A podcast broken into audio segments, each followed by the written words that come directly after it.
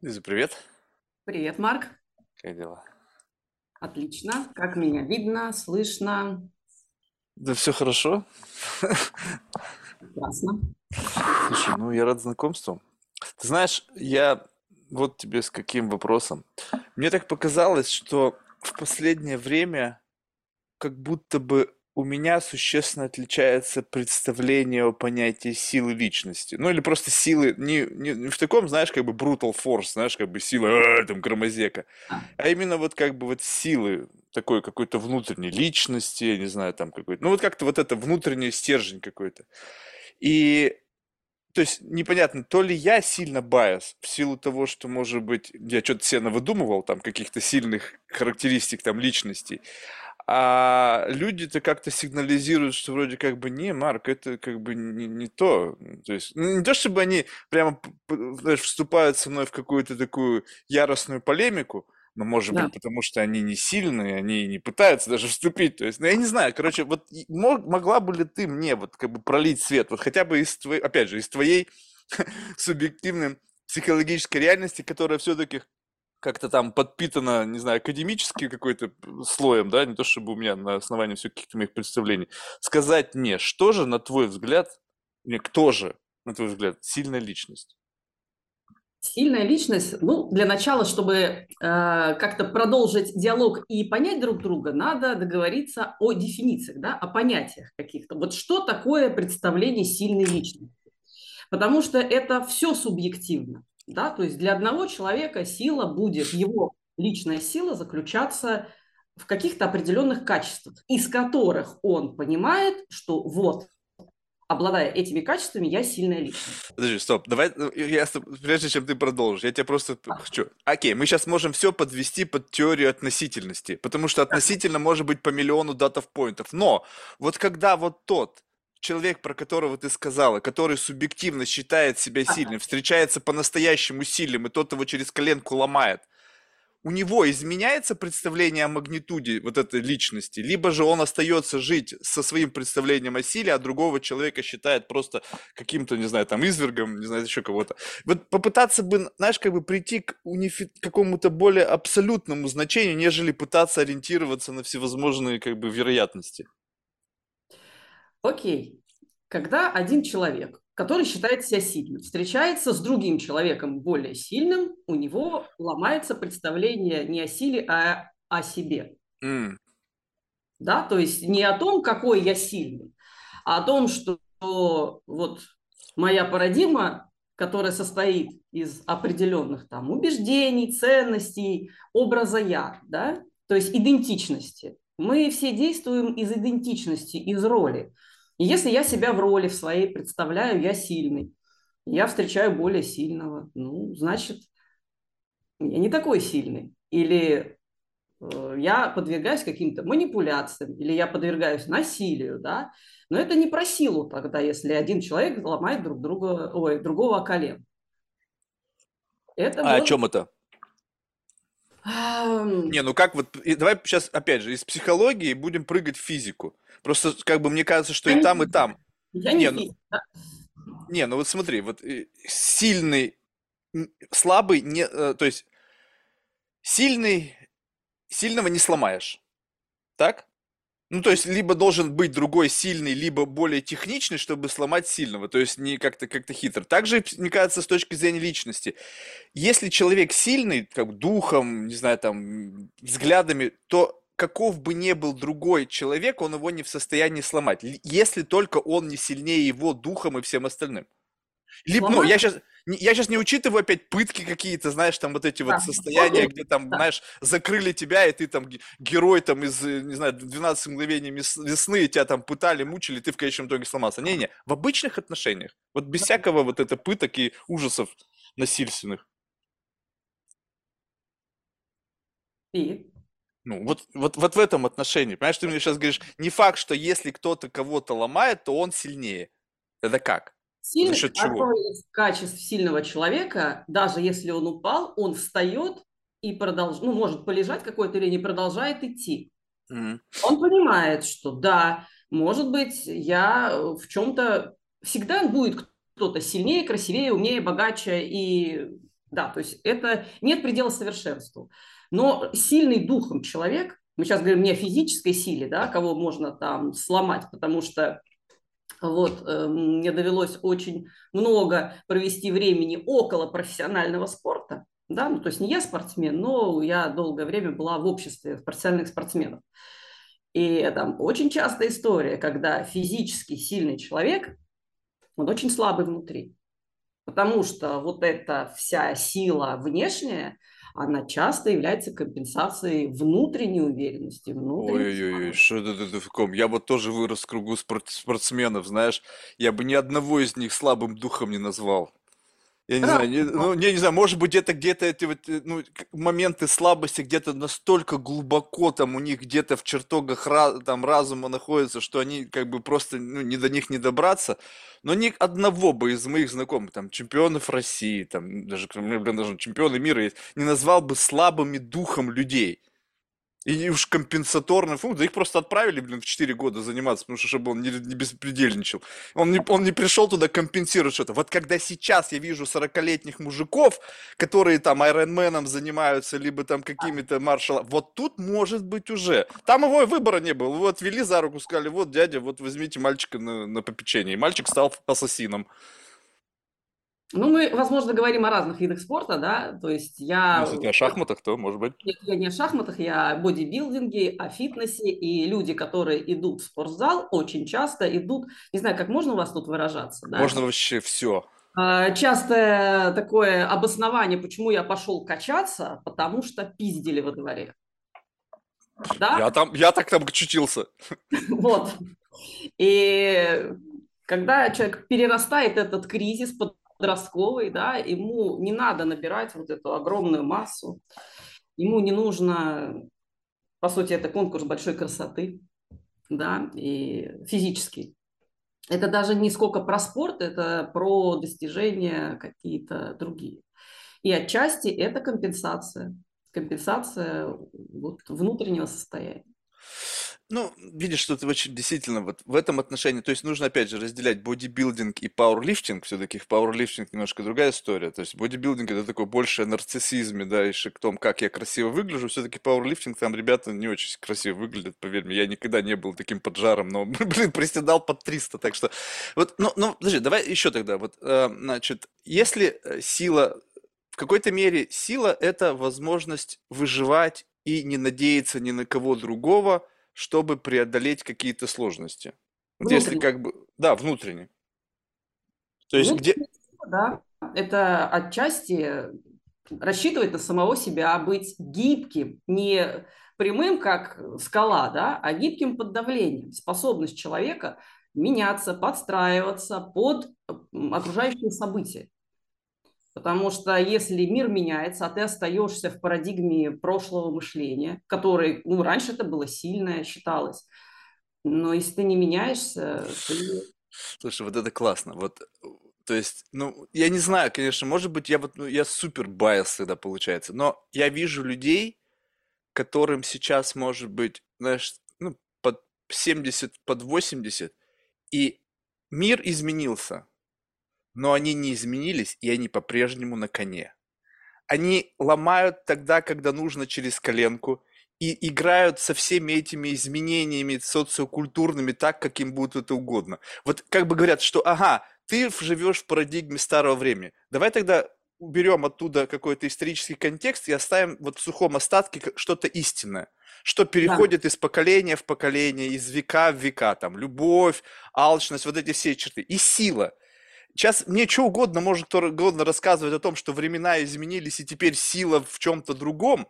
Блин, ну ты посмотри, как бы по-прежнему есть люди сильные, без да. относительно того, сколько у них денег, сколько, какая у них власть и какое у них внимание. И есть люди слабые, с тем же самым капиталом, с тем же самым там объемом влияния и так далее. Чем они отличаются? Отличаются они тем, что как бы один э, как бы сам прогибает мир под себя, а другие просят изогнуть мир для того, чтобы им стало комфортно. Давайте создадим нетоксичные условия труда.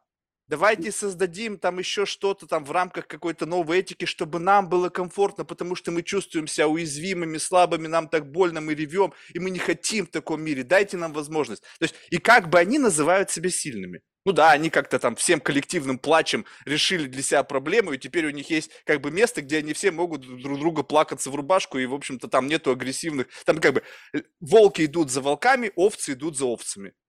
Ну, ну, вот это же как бы, ну, то есть самая сильная овца, она как бы не значит, что же он сильный или там лидер какой-то. Лидер среди ну, овец, ну окей. Лидер среди овец, да.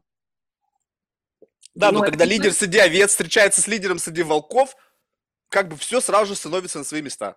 Альфа и бета. То есть, когда условно альфа-самец встречается с бета или там гамма, да, и вот происходит э, ну, это что... очевидно, да, что всегда найдется кто-то более сильный. Но в своей группе овец, да, найдется какая-то более сильная овца. Да, но вот откуда вот это вот, ну, как бы вот риторика, вот знаешь, как бы, под, как бы сознательно, мне так кажется, что пытаются подменить понятие силы.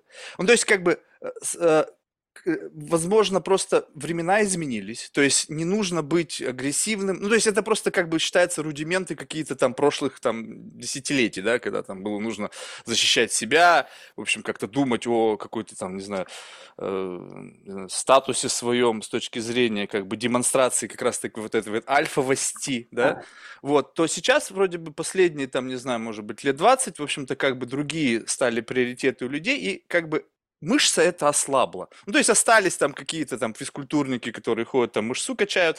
Оста профессиональные спортсмены, они по-прежнему, мне кажется, в той парадигме живут, потому что оттуда вырваться невозможно. Все равно там президент федерации, какой-нибудь там боксов, ну какой-нибудь бывший там муркопелый товарищ, который там обелился, стал бизнесменом, губернатором, депутатом. Но, в общем, все равно там это, этот контекст, он по-прежнему там есть в какой-то мере, там достаточно консервативно, насколько я понимаю, до сих пор. Вот.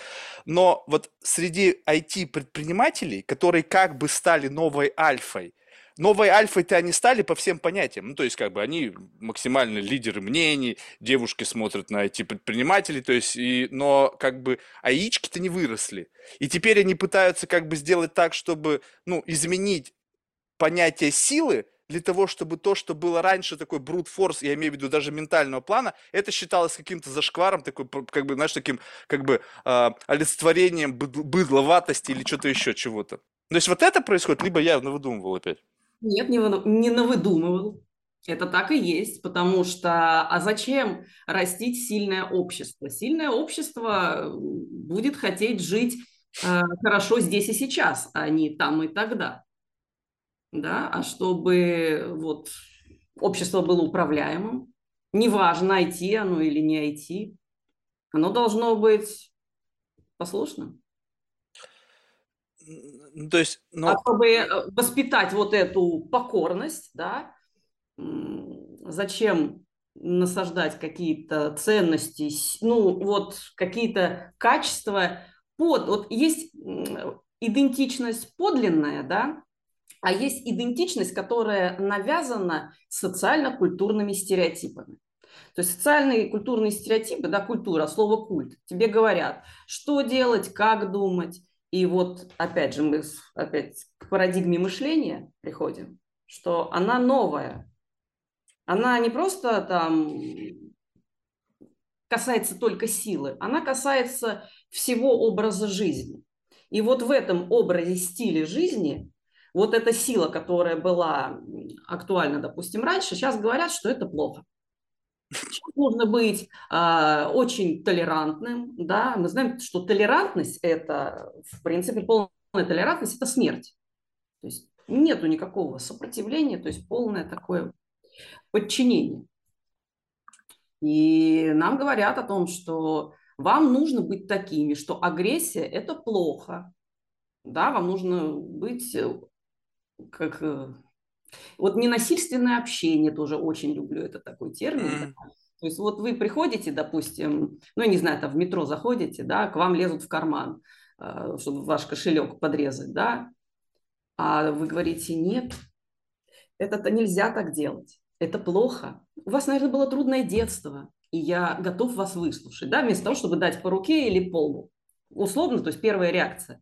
Нам говорят, что проявлять агрессию – это плохо, хотя агрессия да, это ну, первый наш, один из первых защит, ну, защитная функция наша.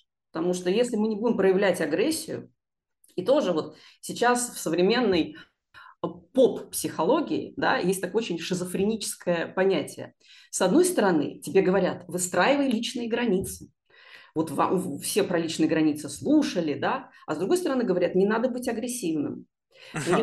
Думать, как да? тогда их отстаивать? А как я буду отстаивать личные границы? Вот так личные отстаивайте, если я не могу проявлять агрессию.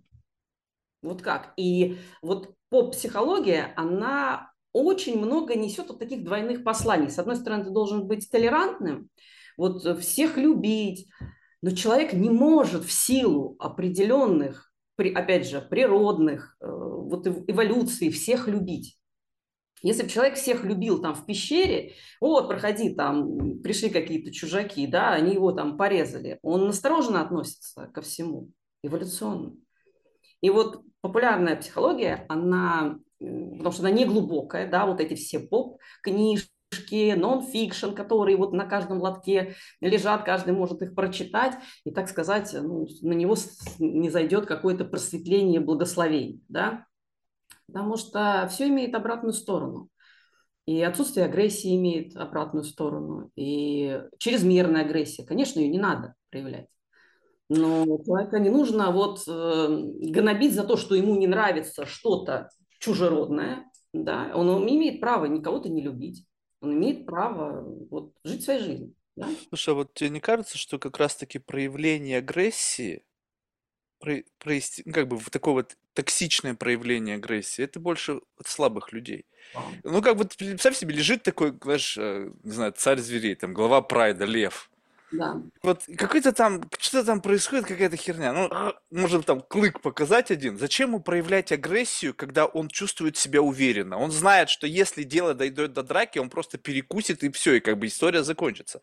А вот эти вот маленькие там вот шакалы, вот всякие вот шавки, чем они меньше, тем они более вот это так, гавкающие, токсичные, вот это, вот это бесконечно. Почему? Потому что они постоянно чувствуют уязвимость, незащищенность, и им нужно каждый раз выпячивать из себя шипы для того, чтобы показывать показывать свою колючесть. Ну, как да, бы, я, я, как бы, ну, может быть, я, конечно, что-то путаю, да, но вот просто я, опять же, по, по отношению, как бы, сейчас, давай, не берем экстремуму. Я знаю спортсменов, которые были агрессивны, но, скорее всего, это следствие как раз-таки то, того, о чем ты говорила, что какая-то внутренняя затравленность, да, она вот, и сейчас у меня появилась сила, но в целом по больнице это наиспокойнейшие люди. Они последними будут в драку вступать, когда, ну, ну, лично, может быть, мой опыт, может быть, я ошибаюсь сейчас. Кто-то скажет, да нет, Марк, ты что? Ну вот я, достаточно большой группа людей. Какая-то была ситуация, но это люди последние поднимали ну, как бы свой зад для того, чтобы вступить. Вот, ну, что не понимали, ну, блин, ну, смешно. Ну, то есть, ну, дети какие-то там что-то занимаются. У меня достаточно сил, энергии и понимания, что происходит для того, чтобы, ну, эту ситуацию переломить, в, как, когда я захочу и как я захочу. Даже вот до такой степени. Сейчас переходим опять в плоскость психологии, да, ну, как бы какого-то личного плана, что сильная натура, мне кажется, человек, который если говорить там о толерантности, обо всех этих делах, он как раз-таки не будет бояться ничего в плане, там, допустим, инаковости или еще чего-то. Если есть какие-то вот эти социокультурные, вот как бы, э, ну, какие-то проблематики, связанные с тем или иным обществом, да, допустим, как в начале 90-х, там вот это, как бы, это э, тюремная романтика и там даже пидорасты, и вот эта вся потом вы, произошедшая от этого история там с меньшинствами, да, как бы там вроде как неприкасаемые. Это другая история, это субкультура очень такая специфическая специфическое. Они многие из этого переросли и сейчас как бы могут и за руку любого с, с нетрадиционной ориентацией пожать, если это как бы удовлетворяет их текущим потребностям. То есть это, это преодоление каких-то вот таких шаблонов, туп, ну, туповатых несколько, для, от, которые отражают какое-то время. Так вот, как раз-таки, опять же, если говорить о толерантности и разговорах о ней, то человеку сильному, ему нет проблем быть толерантным. Потому что, ну, как бы, чего бояться-то? А вот как раз, когда человека есть какие-то внутренние страхи перед инаковостью другого человека, он может быть нетолерантным, потому что, ну, как бы, вот наступает как раз какой-то э, момент ослабления, возможно, его или неумение его вести себя в общении с тем или иным представителем ну, той или иной какой-то там группы, меньшинства, этноса и так далее. А, вот поведение, да, о котором ты говоришь сейчас, вот как я воспринимаю, как я с ним общаюсь, как я проявляю агрессию, да, поведение – это всегда есть следствие вышестоящих уровней ценностей, а, убеждений и образа «я». И, соответственно, если мои ценности, потому что конфликты между людьми всегда происходят на уровне ценностей и непонимания, да, то есть в моей парадигме вот есть ценности, что вот это плохо. Неважно, откуда эти ценности или убеждения пришли, кто мне их навязал, там в школе, э, окружение мое или там компания, да, в маршрутке, которая слушает шансон, шансон, да. И как правило, мне может быть э, неудобно и стыдно перед той группой, перед той группой людей, чьи ценности я разделяю. Да? То есть вот если мы говорим о субкультуре какой-то там криминальной, если у них там считается это зашкваром, то человек понимает, что он будет изгнан из этой стаи, а и их мнение для него важно, то да, это будет определять его поведение. То есть поведение уже определяется определенным ну, вот складом мышления, ценностей, убеждений. Да? Но человек, который может выйти, вот почему я говорю, что люди меняются, да, так или иначе, со временем. В 90-е там, условно, там все в этом жили, и это было из каждого утюга, да, вот эта романтика неслась. То сейчас, слава богу, она немножко как бы уже вот все это как-то ну, так размывается, подрастает новое поколение, которое там, может быть, слышало от своих там родителей только по там, э, какие-то песни, да, и что-то там было. Но они уже выросли в другой вот парадигме, в другой культурной вот этой ценности и среде. У них другие какие-то понятия. им легче, э, соответственно, приспособиться уже к новому там, новому стилю жизни, да, где это считается нормой. То есть это даже не про толерантность. Толерантность – это больше про то, что вот навязанная толерантность, да, когда человеку говорят, ты должен жить в соответствии с этой группой. А таких Если групп ты... стало, блин, миллион. И теперь, получается, перед да. каждым должен на колено да. припадать. Но при этом соблюсти личные границы. Да, вот как это, нестыковочка. И когда у человека происходит э, вот, понимание, да, то есть он вырастает. Ну, любой человек или он растет, или деградирует, да, неважно, чем он занимался в прошлом, да, кем он там был, и там, если до этого он там, возможно, там принадлежал какой-то в 90-е группировке, потом он выучился, поменялся, у него стали другие интересы, да, и он уже, ну, мало ли, было и было, как говорится. И он воспринимает этот мир по-другому у него уже происходит а, поведение с позиции «мне это выгодно или невыгодно». То есть взрослый, адекватный человек, который способен, который сильный, который там, может зарабатывать деньги, да, а не духовно богатый, да, вот, а он понимает, мне это выгодно поведение или что-то тут не то происходит. То есть какие-то тут вот происходит какая-то подмена понятий или мне тут кто-то что-то говорит да, как мне надо. А это вызывает сопротивление, нетолерантность, да, уже нетолерантность. И да, вот э, поэтому кто-то может адаптироваться, а кто-то деградирует дальше.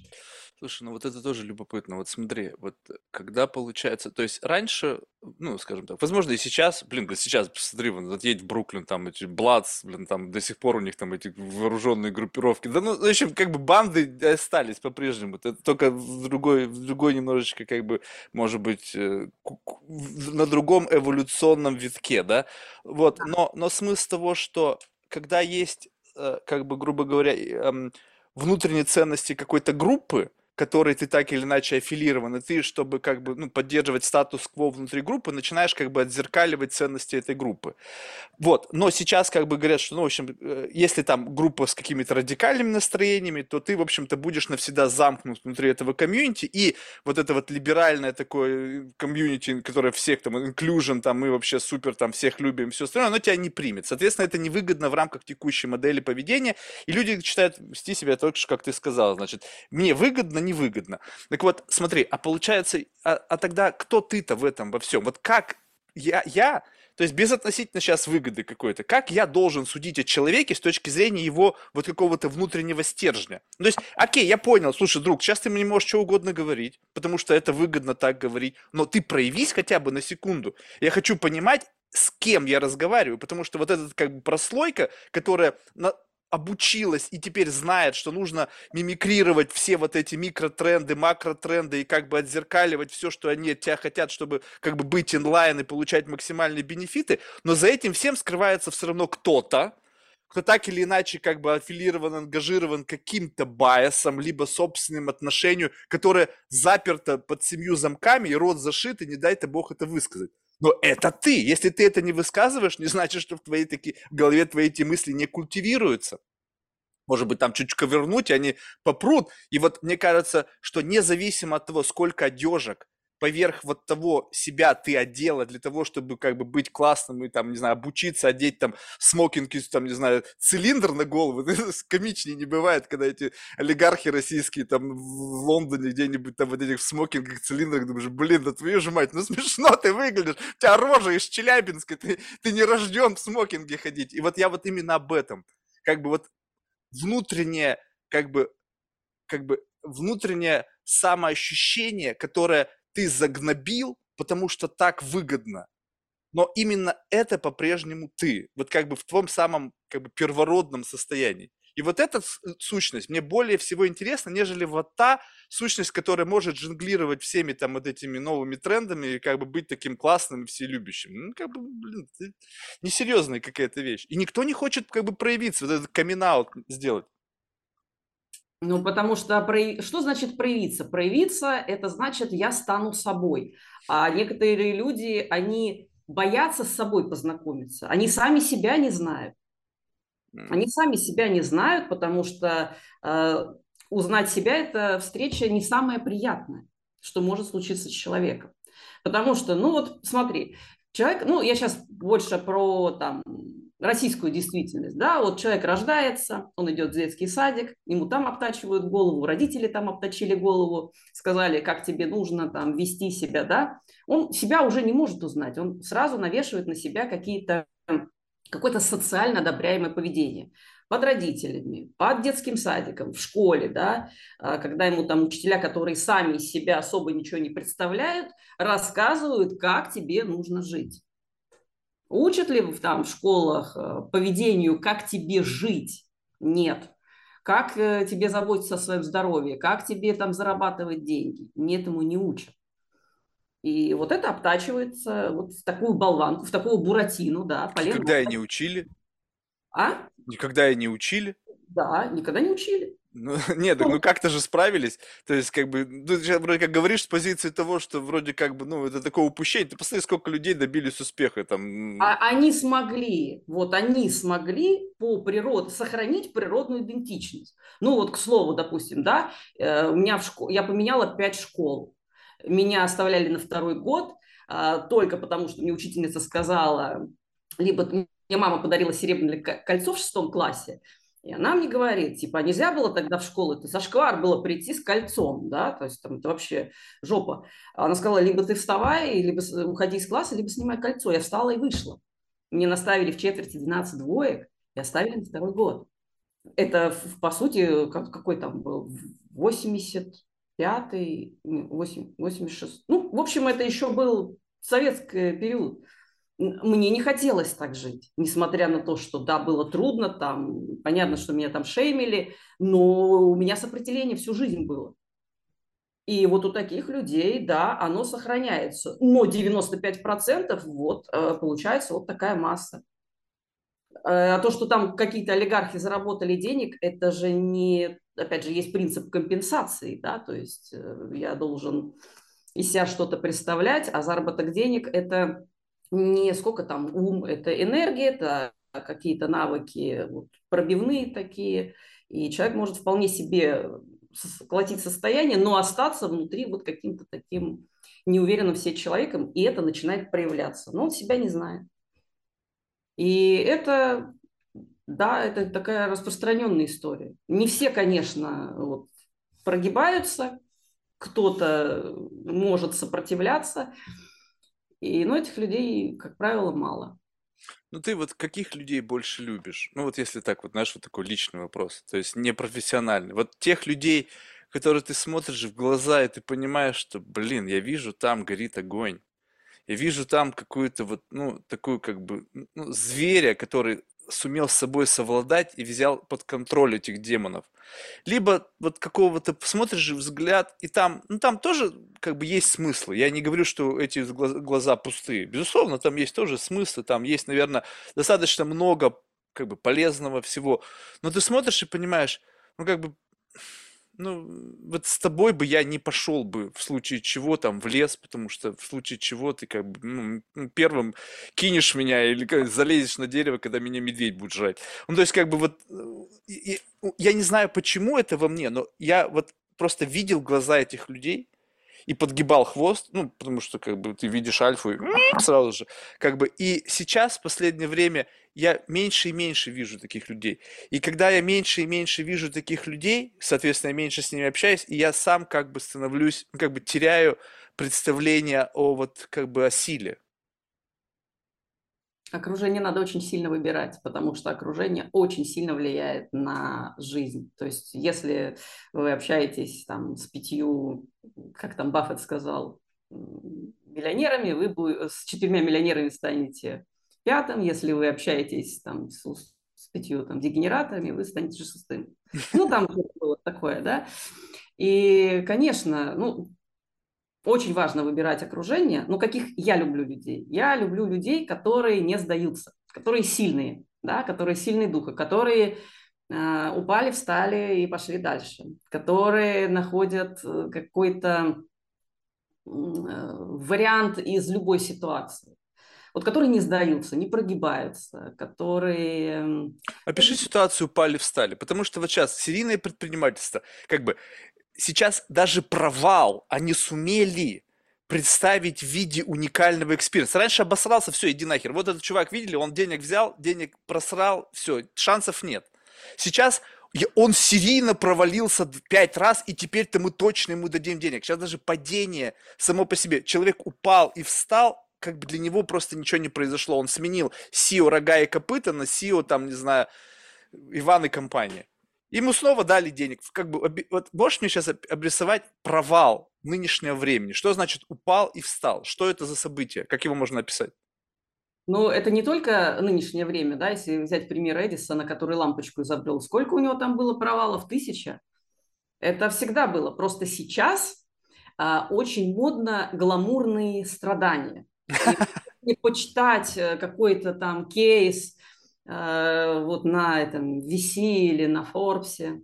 И там стандартная вот такой сторителлинг идет, страданий. Вот эти страдания, они преподносятся. Я лежу на, там, после очередного провала э, на каком-то там 105 этаже дубайского небоскреба, и рядом стоит коробка с дошираком, и у меня слезы текут под глазами, по глазам, да.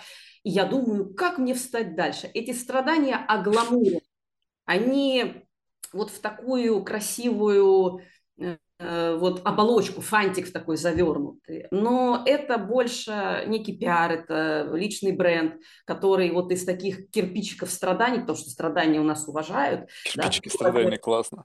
Да, Пишу. культурных таких стереотипов тоже, что если ты не страдал, да, не страдал не мужик, а, то все это преподносится вот на такой красивой тарелочке. Хотя, если мы будем смотреть э, историю любого там предпринимателя, у всех были неудачи, они просто не бросали попытки.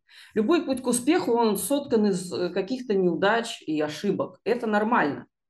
Просто сейчас вот эти серийные предприниматели, да, серийные, у меня только ассоциация с серийным убийцей, а не серийным да, то есть это нечто такое, что вот я создал много-много бизнесов, много-много бизнесов. И каждый, э, и вот каждый, и я вот вставал, шел, и просто это красивая история. Но это не про преодоление чего-то действительно.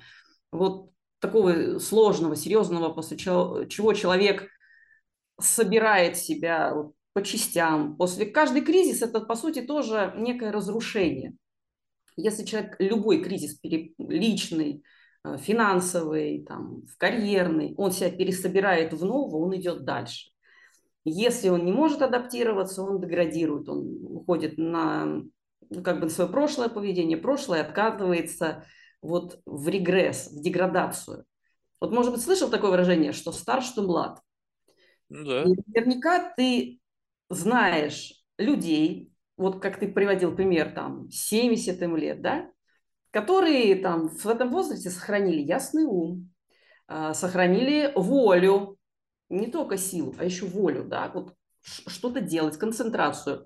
И каких-то там бухариков, которые там уже после 50 превращаются в такой маленький радостный овощ, который там пивасом надергался или там э, выпил, и все, и он деградирует, он начинает там потом писаться под себя, как ребенок, да, к, к старости, там, к 80 лет. Потому что очень много вот таких людей, которые отказались от развития, и такой пожилой человек превращается в ребенка. Он уходит на прошлое, вот свое поведение, когда ему было хорошо. Вот он выпил, обоссался, ему тепленько, он почувствовал себя, как когда-то очень далеко в детстве. Вот это ощущение. Все, вот это и есть деградация. Вот ну, она... Что такое, какой-то такой совсем мрак, такую самую какую-то э, деградацию, не дай бог там очутиться. Не, э, ты, ты, просто смысл в том, что э, как бы а, вот не терять желание что-то делать, оно как бы сейчас такое, оно в той или иной мере, оно всем присуще. То, что они там начинают всякие истории рассказывать, ой, мне там пришлось там преодолеть себя, через духовные практики я познал новый смысл жизни, это, это вроде бы как бы все об одном и том же. Но как бы разница в том, что сама, как бы само падение, само падение, оно не было как бы моментом перерождения. Ну, то есть, как бы ты, как вот можешь, ты действительно сказал, вот как упал сильно, когда да. потом просто размазало, и как бы по частям себя надо было собирать.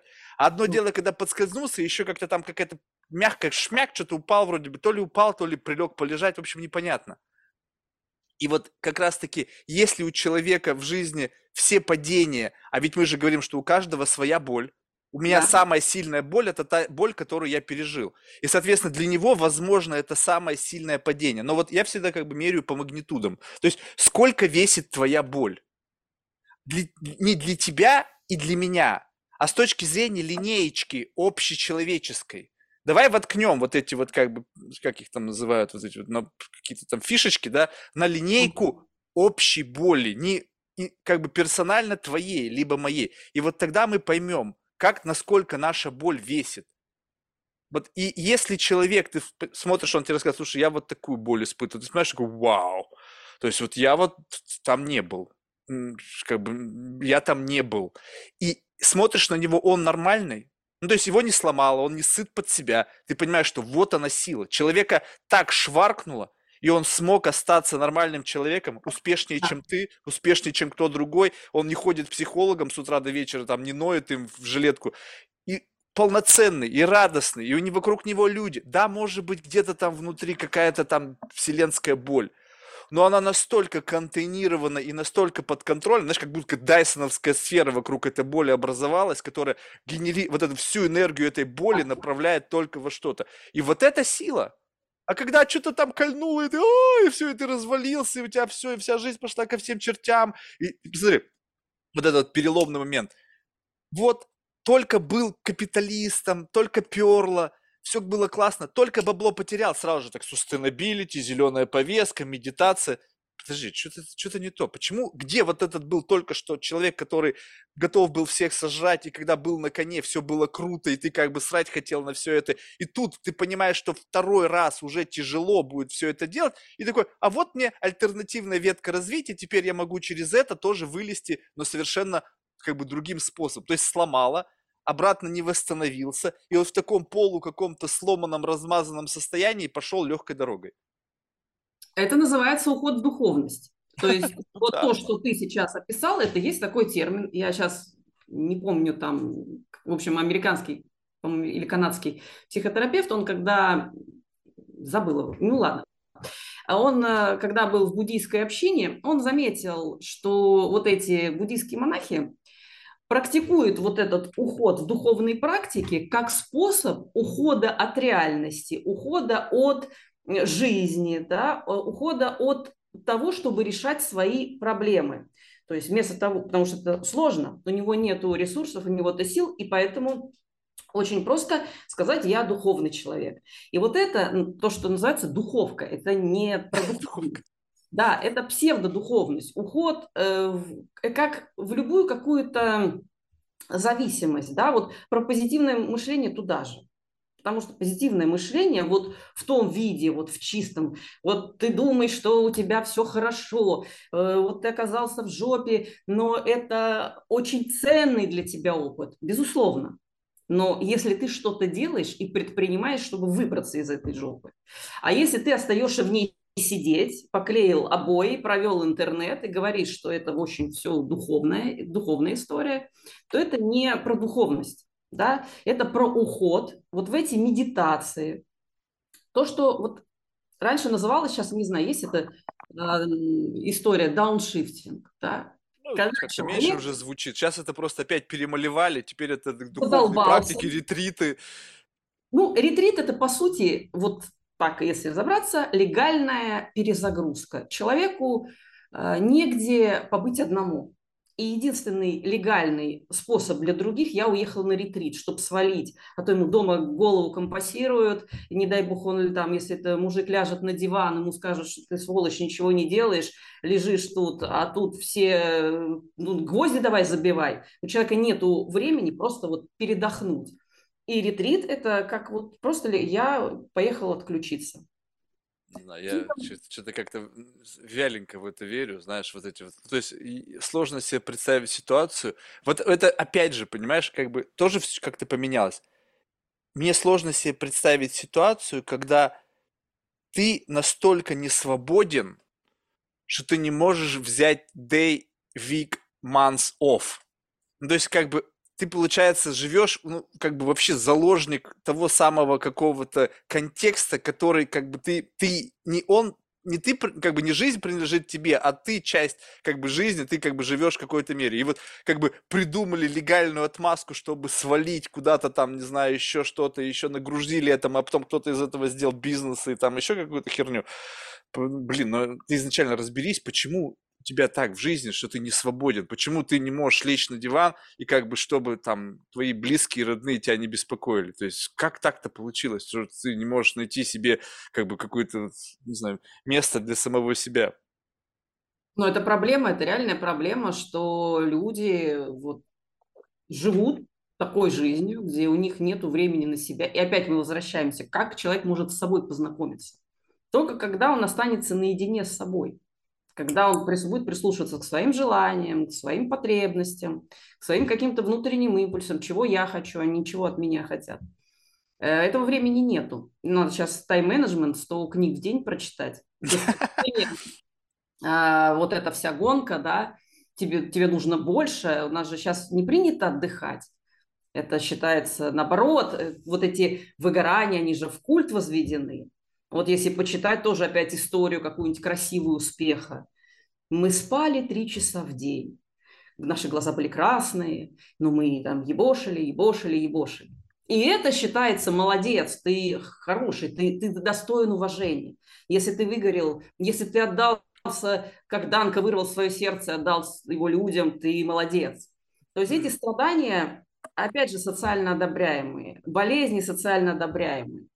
А по факту-то вот это все мне тоже любопытно. Я просто иногда смотрю, как бы люди говорят, вот, я что-то там безумно занят, я работаю по 16 часов в день. Я говорю, слушай, ну расскажи мне, что ты делаешь эти 16 часов? Ну, то есть, как бы, люди называют работой то, что по факту работой не совсем является. Ну, или такая около работа. Вот мы, мы брейнстормим. Блин, я могу так брейнстормить, знаешь, тысячелетиями. Хлебом не корми. Но это не работа ни хрена. Это вот просто посидеть языком потрещать. Я вот для себя фиксирую. У меня в день, ну, не больше трех часов работы. Да. Это кон- конкретно что-то делание с какой-то целью. Вот как бы, и причем у этого делания есть прямое как бы, ну, прямая компенсация. То есть сделал, ну, да. получил. Не гипотезу какую-то развил, а что-то сделал ради чего-то. И вот таких вот что-то делания ради чего-то, ну, максимум там три часа в день. Все. Больше я просто, ну, как бы, я не вижу смысла, нахрена мне жить, значит, я что-то не то делаю, если мне приходится 16 часов в день работать, ради чего тогда? Ради того, чтобы потом, не знаю, прийти домой, лечь на диван и, не знаю, что, ну, как бы, даже уже ни сил ни на что нету, если, как бы, да, здесь поп-культуры, то есть поп-психологии, там, из интернета, э, психологи, девушки, говорят, рассказывают, приходят к ним красавицы, жалуются, у них секса нет. Да, конечно, если ты 16 или 18 часов в день работаешь, какой секс там? Уже вообще нахрен ничего не надо, там бы лишь бы дотащить свое тело до дивана, какой там секс? Поэтому ну, я считаю, что это бред какой-то. Но это одобряется. Этот бред одобряется. То есть, э, если ты не устал, ну, без труда не вытащишь и рыбку без труда, да, это же вот эти все, э, вот этот культурный код, который тянется, что трудами там праведными не наживешь палат каменных. То есть ты не, ну, должен... подожди, труд, труд никто не отменял. Вопрос эффективности этого труда. Ну, я так накидываю эти пословицы, которые формируют все мышление. Ты должен тяжело работать, чтобы что-то заработать. Опять же, получается, что ты сигнализируешь вот этому пласту. То есть, условно, есть какой-то пузырь, ну, условно, какой-то там комьюнити, в котором поощряется трудоголизм, работа там по 16-18 часов в день, бессонные ночи и все остальное. И если ты вот как бы отзеркаливаешь вот эти тренды, то все считают, вот, посмотри, это классный парень, он трудолюбивый, как ты знаешь, что он трудолюбивый? Ну, посмотри, у него весь Инстаграм завален тем, что он пишет, что он работает 16 часов в день. Все. Да. И как бы а, и что дальше? Все, теперь я должен поверить, что ты классный и трудолюбивый. То есть, ну, блин, а где доказательства? То, что ты на работе сидишь 18 часов в день, потому что ты, блин, возможно, как бы ненавидишь свою жену, или там, блин, у тебя настолько убогое жилище, что там вообще находиться невозможно. То есть, вот реально потребности. Я понимаю, вот, допустим, там, как бы у людей, у которых какие-то гигантские бизнесы, ну, просто гигантские бизнесы, и да. каким-то образом они их наплодили, как бы не думая, видимо, как бы, что они будут такими гигантскими. И там действительно просто они разрываются между этим, и, может быть, они настолько зависимы, как наркоманы от каждого из этих бизнесов, что у них просто даже по чуть-чуть поменеджить все, что нужно поменеджить, действительно времени не остается ни на что больше. Но когда это как бы э, прямо культ для всех, и ты смотришь на человека, слушай, а что ты вообще делаешь-то? Ну, как бы расскажи мне о своем бизнесе. Ну, вот мы там что-то там кодим туда-сюда. Я говорю, что нужно для этого как бы кодить 18 часов в день? То есть, как бы нахрена ты вообще тогда это делаешь, если ты не можешь кодить меньше, и чтобы это приносило прибыль? И получается так, что это такие, прям говорят, долгосрочная инвестиция долгосрочная инвестиция в свое будущее, что ты очень тяжело работаешь, много времени проводишь, и потом как бы это вознаграждается. А если нет? То есть какие у тебя гарантии, что это все компенсируется? Ой, не получилось, окей, пять лет жизни в унитаз, следующие пять лет – и, и так вот до того момента, пока не придет, как вытащишь счастливый билет, а когда ты вытащил счастливый билет, тебе уже нахер ничего не надо, потому что ты настолько выебан этой жизнью, у тебя седая башка, у тебя вообще уже там все плохо, и ты как бы думаешь, блин, а нафига вообще все это делал? А еще не факт, что и вытащишь. А когда-то ты достигнешь просветления в следующей жизни или в другой жизни будешь счастливым, в другой жизни а, отоспимся на кладбище, да? Все истории, но это же, вот эти конструкции, да, мыслительные. Кто-то же заложил этому человеку в голову. Да, так Он... это то же самое, что когда-то вот эта э, тюремная романтика заложила а? в голову там неприкасаемых, определенные правила поведения с женщинами и так далее. И сейчас люди говорят о том, что вот у нас более возвышенная среда. Да, вы, как будто бы более правильные с точки зрения кого-то, заложили ценности, правильно? Кому-то выгодно, что вы каждый день ебашите, кому-то выгодно, что вы бесконечно проверяете какие-то гипотезы, создаете какие-то бизнес-процессы. Кому-то это выгодно. И поэтому вам, вас как бы вот построили для вас эту магистраль, ну, условно, да. такая коррупционная схема. Построили магистраль, называется условно предпринимательство. Есть, понаставили знаков дорожного движения, какие-то там тол, там прохождение через этот тол, там, не знаю, там сколько-то баксов или там тысяч или десятков. Каждый тол там это какая-то шоткат хочешь, вот заплати тол, там проедешь это. И люди все там херачат, но одного не понимают что как бы в тот момент, когда ты себе как бы объясняешь то, что ты что-то как бы делаешь с какой-то великой целью, ты сколько там тебя, сколько там твоих целей в этом во всем процессе. Ты вообще как бы сам принимал решение, либо ты попал под вот этот вот как бы такую толпу плотно движущуюся, и тебя толпа понесла, и ты как бы там как бы в этой толпе движешься, вообще не понимаешь, что происходит, но они все идут такой плотной толпой к какому-то великому светлому будущему. А в толпе теряется личность. В толпе тебе не надо думать. Ты идешь, все побежали. Это стадный инстинкт. Э, потому что так проще, так э, удобней, так спокойней, так тепленько, да, дружеское плечо чувствуешь с одной стороны, с другой. Все тебя поддерживают в твоих убеждениях. И у человека опять нету времени побыть наедине с собой. У него есть только одна потребность получить одобрение от окружающих. То есть если мне говорят, окей, ты там вот сидишь там, не знаю, с такими финиками фиолетовыми под глазами, ты не выспался, у тебя уже там 4 инфаркта в 30. И это не шутка. Это, это бензоляра история. Он же там Кокса передолбил, что него в 30 или сколько там инфаркт случился.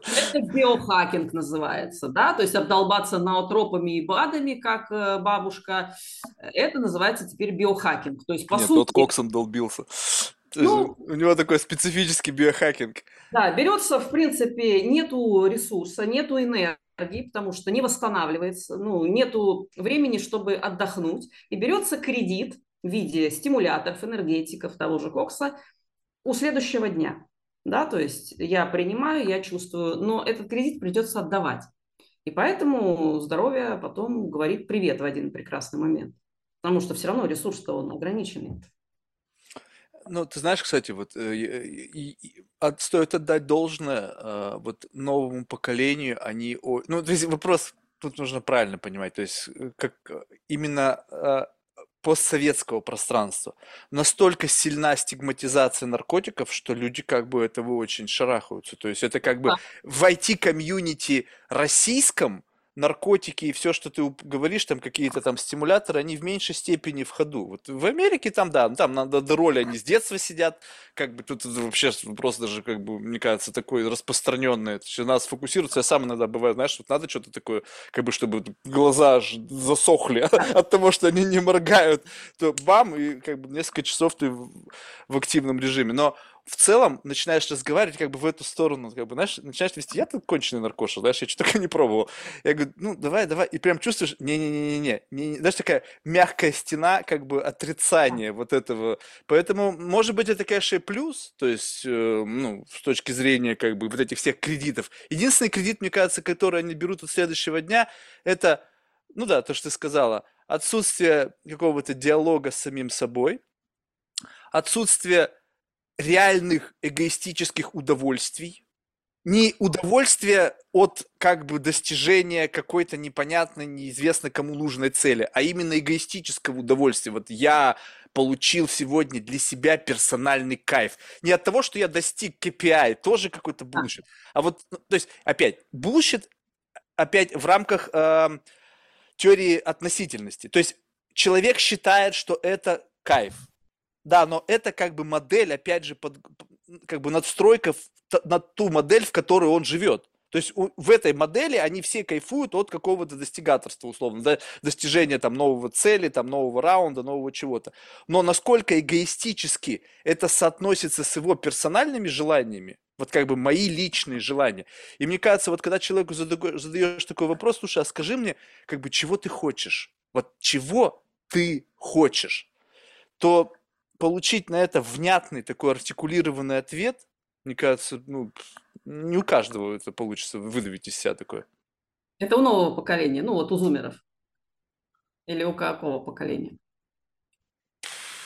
Вообще, я, я бы сказал в целом, знаешь, не то чтобы даже у зумеров. А, а раньше люди боялись хотеть, потому да. что как бы было там, не, не, ты что-то хочешь, а? Ты, ты... И, и не было ориентиров, что хотеть. То есть э, было только... Было, было, было стыдно хотеть. Да. да. Вот, то есть, как бы, я думаю, что это проблема такая межпоколенческая. Как бы, потому что признать себя в какой-то мере, ну, даже хотеть что-то для себя, это в какой-то мере признавать как бы эгоистичность своей натуры. Потому что если ты хочешь, как бы, я хочу мир во всем мире, ну, согласись, там вообще тебя уже нету. То есть, ну, я, я не исключаю, что есть такие люди. Наверное, благодаря им мы все равно верим там в счастье, в добро, там, не знаю, еще что-то. Они, они должны быть, как, знаешь, как некие маяки, для того, чтобы нам периодически свой морально-этический компас по ним сверять. Но в целом по больнице, как бы, вот заявлять о своих эгоистических желаниях люди как бы боятся. Опять же, почему? Потому что это не, не очень хорошо резонирует с тем самым ожиданием от общества о тебе Если ты такой эгоист, значит, как бы вот у тебя и компания уже, твои все твои ценности твоих компаний, они могут поддаться под сомнение попасть, потому что пиар, блин, тебе говорит, слушай, надо говорить вот так, вот так, вот так. Если ты скажешь, что ты хочешь, то, соответственно, все подумают, что ты карманы себе набиваешь. А, блин, да, я набиваю все карманы, я пожить хочу нормально, блин. Я же не родился с золотыми, блин, ложечками. Им понятно, они уже пробовали, все покайфовали, они сейчас ломают голову, чем себя занять. А я-то нет еще. То есть почему я должен скипануть этот период? Это, знаешь, как модно. Развитые да. общества говорят странам третьего мира, ребята, это зашквар золотая Бугатти. Сами там поездили в свое время на золотых Бугатти, надоело уже как бы возвышенных каких-то там, знаешь, в пирамиде Маслоу, там о чем другом. И все мы с ним говорят, не-не-не, это стрёмно, это вообще не кайф. Те еще а... труд на улице, блин, а им уже говорят, что надо о духовных ценностях думать. Это же смешно. Ну вот все, что сейчас продается под маркировкой духовность, она же, вот этот продукт, он же, да, он, как правило, в 90% отрицает материальную сторону. Да. То есть, но это же идет не только от духовности, это идет тоже от каких-то религиозных там каких-то парадигм, да, то есть все сводится к тому, что желать материального, и не дай бог ты желаешь что-то для себя, это очень плохо. Это эго. Часто нам говорят, ну, это же твое эго, говорит, а что ты хочешь что-то большего? Ну, так нельзя. Там в Африке дети голодают, да? То есть э, происходит э, стигма, стигматизация э, материального благополучия. То есть материаль, ну, у нас в принципе-то особо никогда богатых не любили. И вот тут тоже такая, знаешь, шизофрения определенно. Человек хочет быть богатым, но ненавидит богатых. Потому что все наворовали, насосали, а, убили, разграбили, присвоивали, и все достигнуто нечестным путем. Но в то же время человек хочет денег. И он, конечно же, никогда не заработает этих денег, потому что вот это глубинное убеждение о том, что все богатые там сволочи и воры, да, они, э, вот это убеждение не даст ему э, что-то заработать потому что конфликт внутренний происходит. Это раз. А, к тому, что когда вот люди не понимают, чего они сами хотят. Ну вот если понаблюдать так очень как сверху, да, то, что сейчас происходит, а, возвращается коллективизация. Да? Плохо иметь свое жилье, надо арендовать. Кали... Раньше была общага, а сейчас это называется каливинг. Мы живем в каливинге, да? А, каршеринг. А, вот ничего своего, чтобы не было собственности. И как ты можешь чего-то хотеть, если у тебя все каршеринг?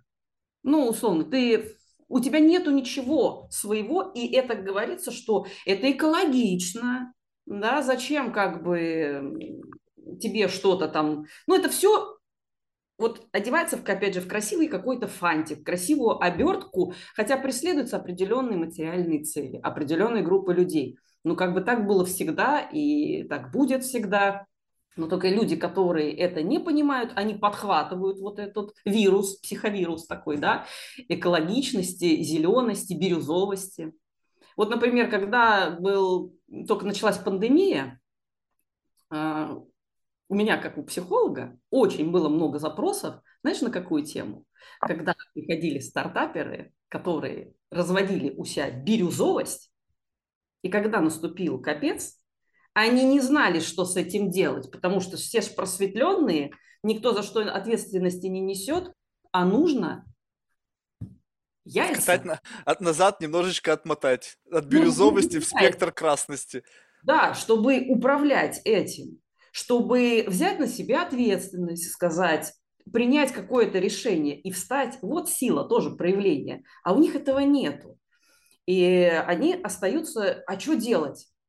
Да, то есть либо тебе яйца надо отращивать, либо закрывать лавочку и заниматься там, не знаю, волонтерством. И возвращаясь к тем людям, которые любят спасать мир, есть такая, э, называется теория пассивности шифов.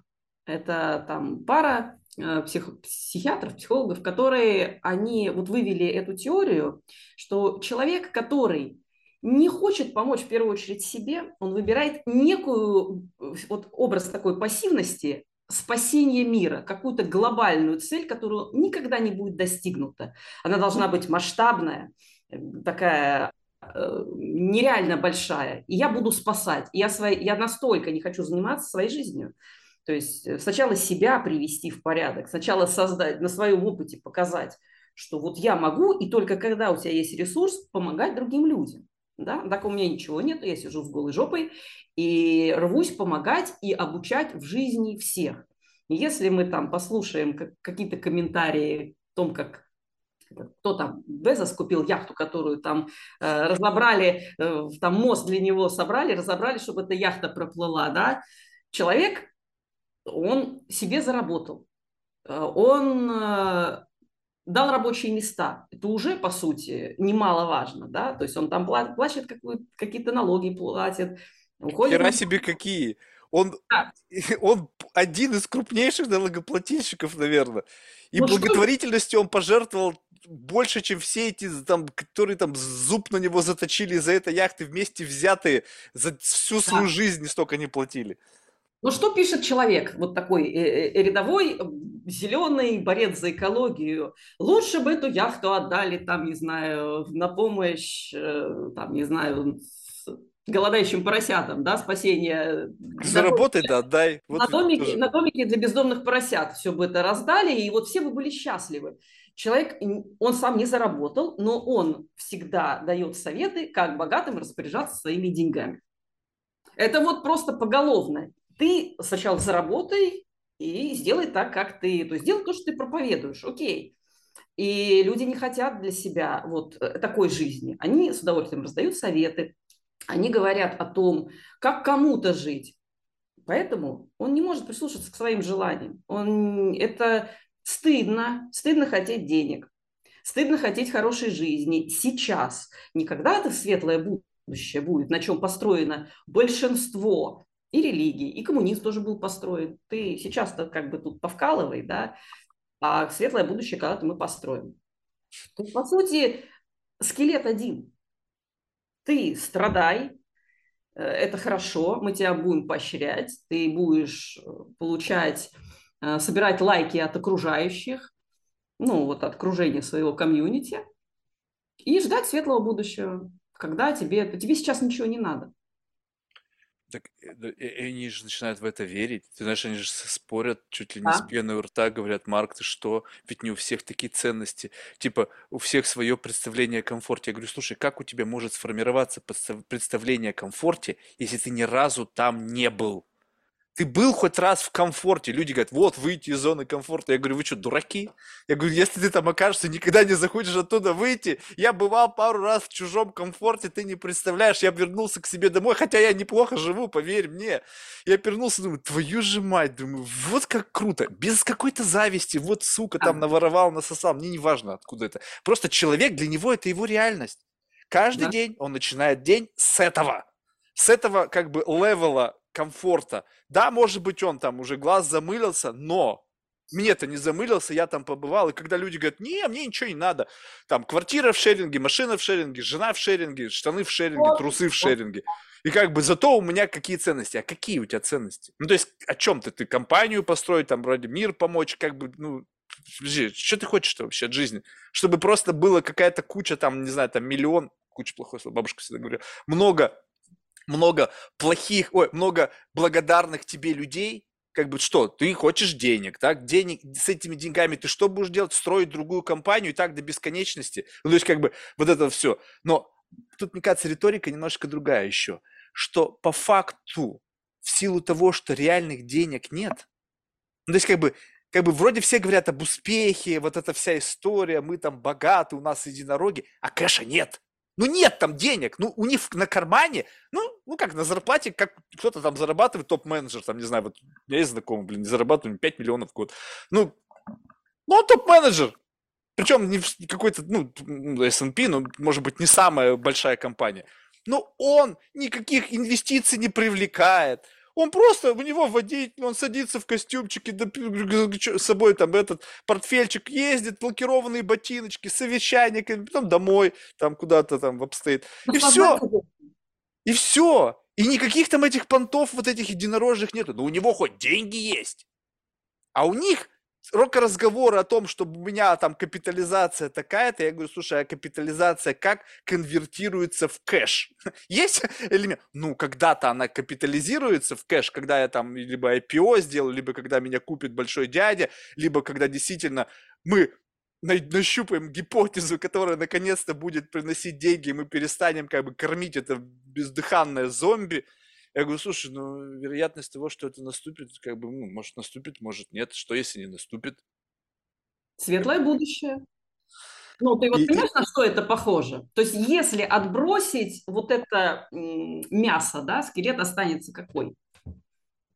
Это никакого, там ничего нет. Ну как, э, всегда будет, э, тебе будет хорошо, но потом, в следующей жизни.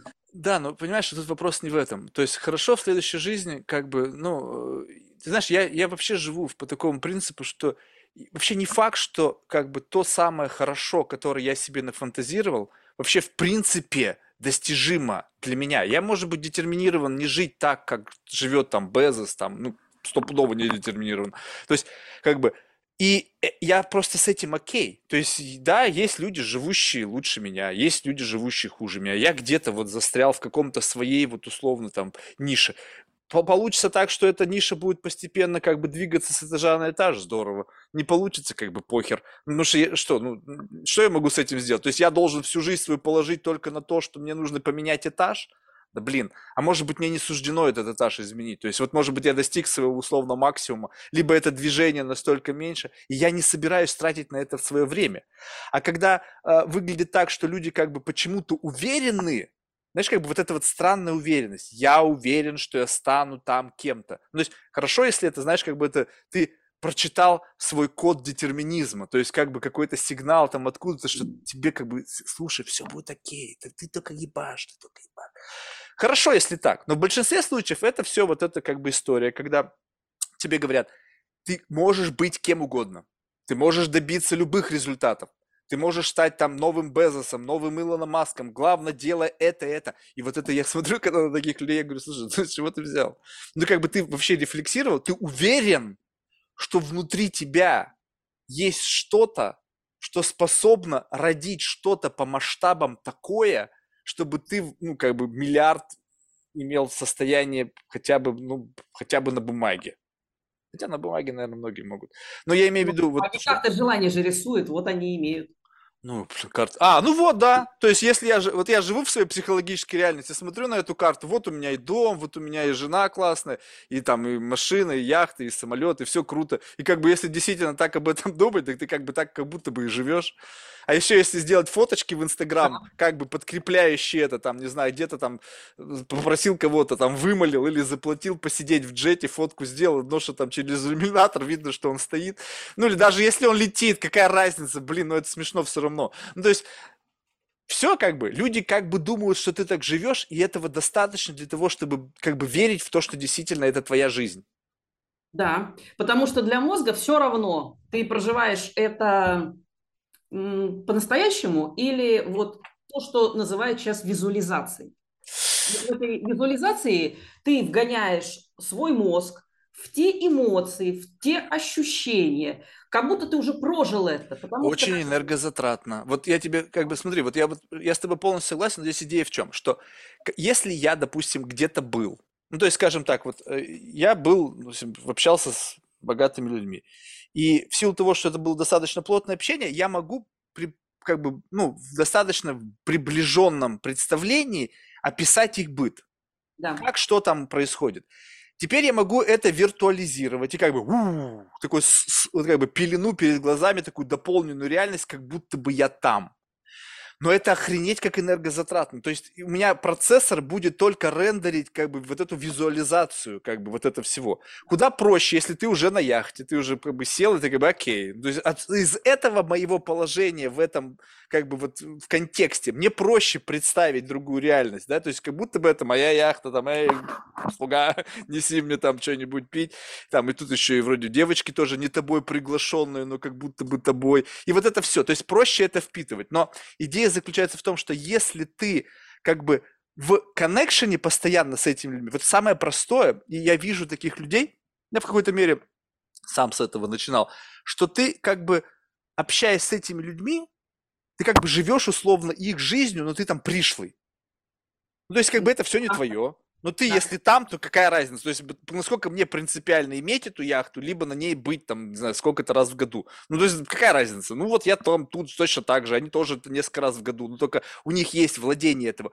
И этого как будто бы для многих стало достаточно. Они считают, что вот, мозг типа без разницы. Но на самом деле акт владения и пребывания – это разные вещи. Ну, Конечно. это несоизмеримо. Я помню, когда в первый раз в жизни я купил свою первую квартиру. Я знал на Манхэттене, блин, жил как собака. Но потом, когда ты ее купил, ты слушай, что-то изменилось. Теперь это не то, чтобы я там где-то на птичьих правах, это мое. Это не где-то... Обладание, конечно, да? это повышает некую уверенность. Опять же, это подтверждение того, все, что я делаю, вот есть некий измеримый результат, который я могу пощупать. Да? И, а если я буду так всего хотеть? А если так все будут этого хотеть? Потому что все хотят многого, а многое очень мало для всех, да? Ну, то есть вот это такая есть шутка. Поэтому... Просто в, нам... как бы а в реальность обратить свои мечты намного сложнее, нежели оставлять их в плоскости фантазий. Конечно. Но одно дело, ты там посмотрел порнофильм, представил себя в окружении красивых женщин, захлопнул крышку и идешь там работать в пятерочку, условно, да, там в коробке. Но ты, калиф на час, вот была такая хорошая сказка раньше, да, когда человек, там это арабская сказка, по-моему, которая там Человек, он стал вот этим ханом на час, он получил все привилегии, ну, по сути, Золушка, да, такая. Он вот это все получил и потом вернулся в свою реальность. И также происходит вот со всеми этими людьми, которые посещают какие-то там, вот они побыли в движухе, в каком-то там, э, на каком-то мероприятии, где там все тоже пришли такие, которые хотят денег, и вот они, эти бизнес-встречи некие, которые на самом деле не бизнес-встречи, все ходят, пытаются вот этот какой-то поймать, подышать воздухом спро, да, то есть вот одним воздухом, но на самом деле потом человек возвращается в реальность. А реальность такова, что ему сначала говорят, давай успешный успех, вот эти машины, ламба, фотки в Инстаграме, это все. А по факту каршеринг, э, жена в шеринг, э, квартира в шеринг. Таки ламба вообще ничего не показатель. Ты понимаешь, что как бы когда теперь планка богатства, это машина, либо полет private джетом, я понимаю, что ребята, вы вообще не знаете, что такое богатство. Это, это не богатство. Ну, то есть, как бы, блин, если ты можешь купить коробок спичек, ты что, богатый? А теперь представь, масштабируй масштаб, как бы стоимость коробка на свою жалкую жизнь, да, вот как бы для кого-то Ламборгини это коробок, из твоей жалкой жизни спичек. И стал бы ты гордиться тем в окружении peer-to-peer комьюнити, что ты можешь купить коробок. Сказали, блядь, мы тут все можем купить коробок, можем купить и сжечь прямо сразу же вот здесь вот наглядно для всех. Но когда как бы уплотнилось, и, но самое то, что смешное, что эти люди, они дальше не идут. Пам-пам-пам-пам, все. Я, покажи мне, ну то есть сейчас не говорим о инфлюенсерах, которые сошли сверху вниз, да? Когда богатые люди по какой-то причине захотелось им фейма, славы, знаменитости, раз нахер им-то надо, но опять же, ты сказал, какие-то компенсаторные функции не реализуют, и они весь свой капитал, который пришел совершенно другим путем, они демонстрируют через вот это окно в их как бы жизнь, в окно в их реальность. Но это не та история, это не история роста снизу, когда кто-то там инфо-цыгане там, или какие-то там, не знаю, там инфлюенсеры вдруг дорастут масштаба, когда... Хотя Кардашьян доросла. Но, но, но, но это такой какой-то, мне кажется... То есть это, по сути, плюс-минус что-то то же самое, но как будто бы они как бы прошли через телек, да, как да. бы все-таки там был телек сначала, то есть вот, и через телек они потом как-то уже, будучи популярными, попали на волну роста социальных медиа, и как бы, но в чистом виде, когда вот люди верят в то, что вот ты будешь там продавать всем какие-то курсы и сможешь купить себе гольфстрим, ребята, нет. Гольфстрим стоит в среднем 80 миллионов долларов. Я не знаю, сколько, блядь, курсов надо напродавать, чтобы заработать 80 миллионов долларов, просто чтобы купить самолет, блин а его еще нужно содержать, его еще нужно ангарить где-то, его еще нужно обслуживать, еще нужно пилоты. Ну, в общем, это бесконечный как бы money flow. Надо купить еще всю жизнь к этому самолету. Да, ну ты же не можешь купить на последние деньги самолет. Ты дурак взял, купил, и что с ним делать? Не заправить, не припарковать. Пилота нет, что делать? Поэтому это вот Некоторые так покупают iPhone в кредиты, там почки продают. Это что же имеет место быть? А почему это имеет место быть? Потому что те фильмы, которые показывают, как будто живут богатые. Эти э, фильмы, они предназначены для бедных. То есть э, в фильмах для там, богатых, ой, которые транслируют жизнь богатых, показывают, как они только тратят деньги. Там же не показывают, как они реально эти деньги зарабатывают. Ну, там что-то подчеркали, печать поставил, и дальше они тратят, тратят. И у массы складывается впечатление, что это и есть жизнь богатых. Вот так они живут. Они начинают это копировать и транслировать в соцсетях. Так ты же понимаешь, что это означает, что они вообще понятия не имеют. То да. есть вот это, то есть когда перед мной садится кто-то, кто говорит, вот у меня там я продал курсов там на какие-то миллионы, и вот как бы человек с позиции какого-то богатства якобы начинает мне говорить о богатой жизни, я говорю, ты вообще видел богатую жизнь-то? Вот видел не в кино, вот ты бывал там, ну да, я знаком там с этим, ну и что, что ты знаком? Он же тебе всю жизнь показал, он тебя, ты пожил с ним, ты, ты как бы, один раз ты с ним где-то встретился, и теперь ты гордишься до конца своей жизни, что однажды ты пожал руку миллиардеру. Блин, come on, это просто смешно. То есть, как бы представление людей о том, что такое богатая жизнь, она настолько, мне кажется, как бы продиктована вот этой поп-культурным представлением из кино и, не знаю, там, каких-то осколков там из светской хроники, что ну, вообще понятия не имеет, как это. Вообще Откуда не имеет. Узнать? Откуда ее узнать, когда есть только информационный канал в виде либо новостной хроники, да, какие вот они все, вот он сделал то, вот он все сделал то, ну, то есть э, какие-то там обеспеченные люди, как их там поймали, и вот показывают же только изнанку, да, они же не показывают, как это там а, был анекдот такой, когда мужик рассказывает, что я построил 100 домов, но никто меня не назвал домостроителем. Я построил 100 мостов, но никто меня назвал мостостроителем. Но стоило один раз трахнуть овцу. Овцеебом назвали, да? Да. То есть это нам показывают о жизни богатых с одной стороны, и фильмы нам показывают с другой стороны, да, вот так все это. Э, деньги разлетаются, и вещи покупаются, там, яхты, телочки. И вот это жизнь богатых. И те, у кого нету вообще вот тот чистый лист, да, представления о том, что такое там действительно не богатая жизнь, а там ну, выше этого. Потому что есть бедные и богатые, люди, то есть бедные с деньгами. То есть вот то, что раньше было вот в 90-х, когда вот они ну, ураганили первое, а э, вот личность еще осталась старая, бедная, нищая.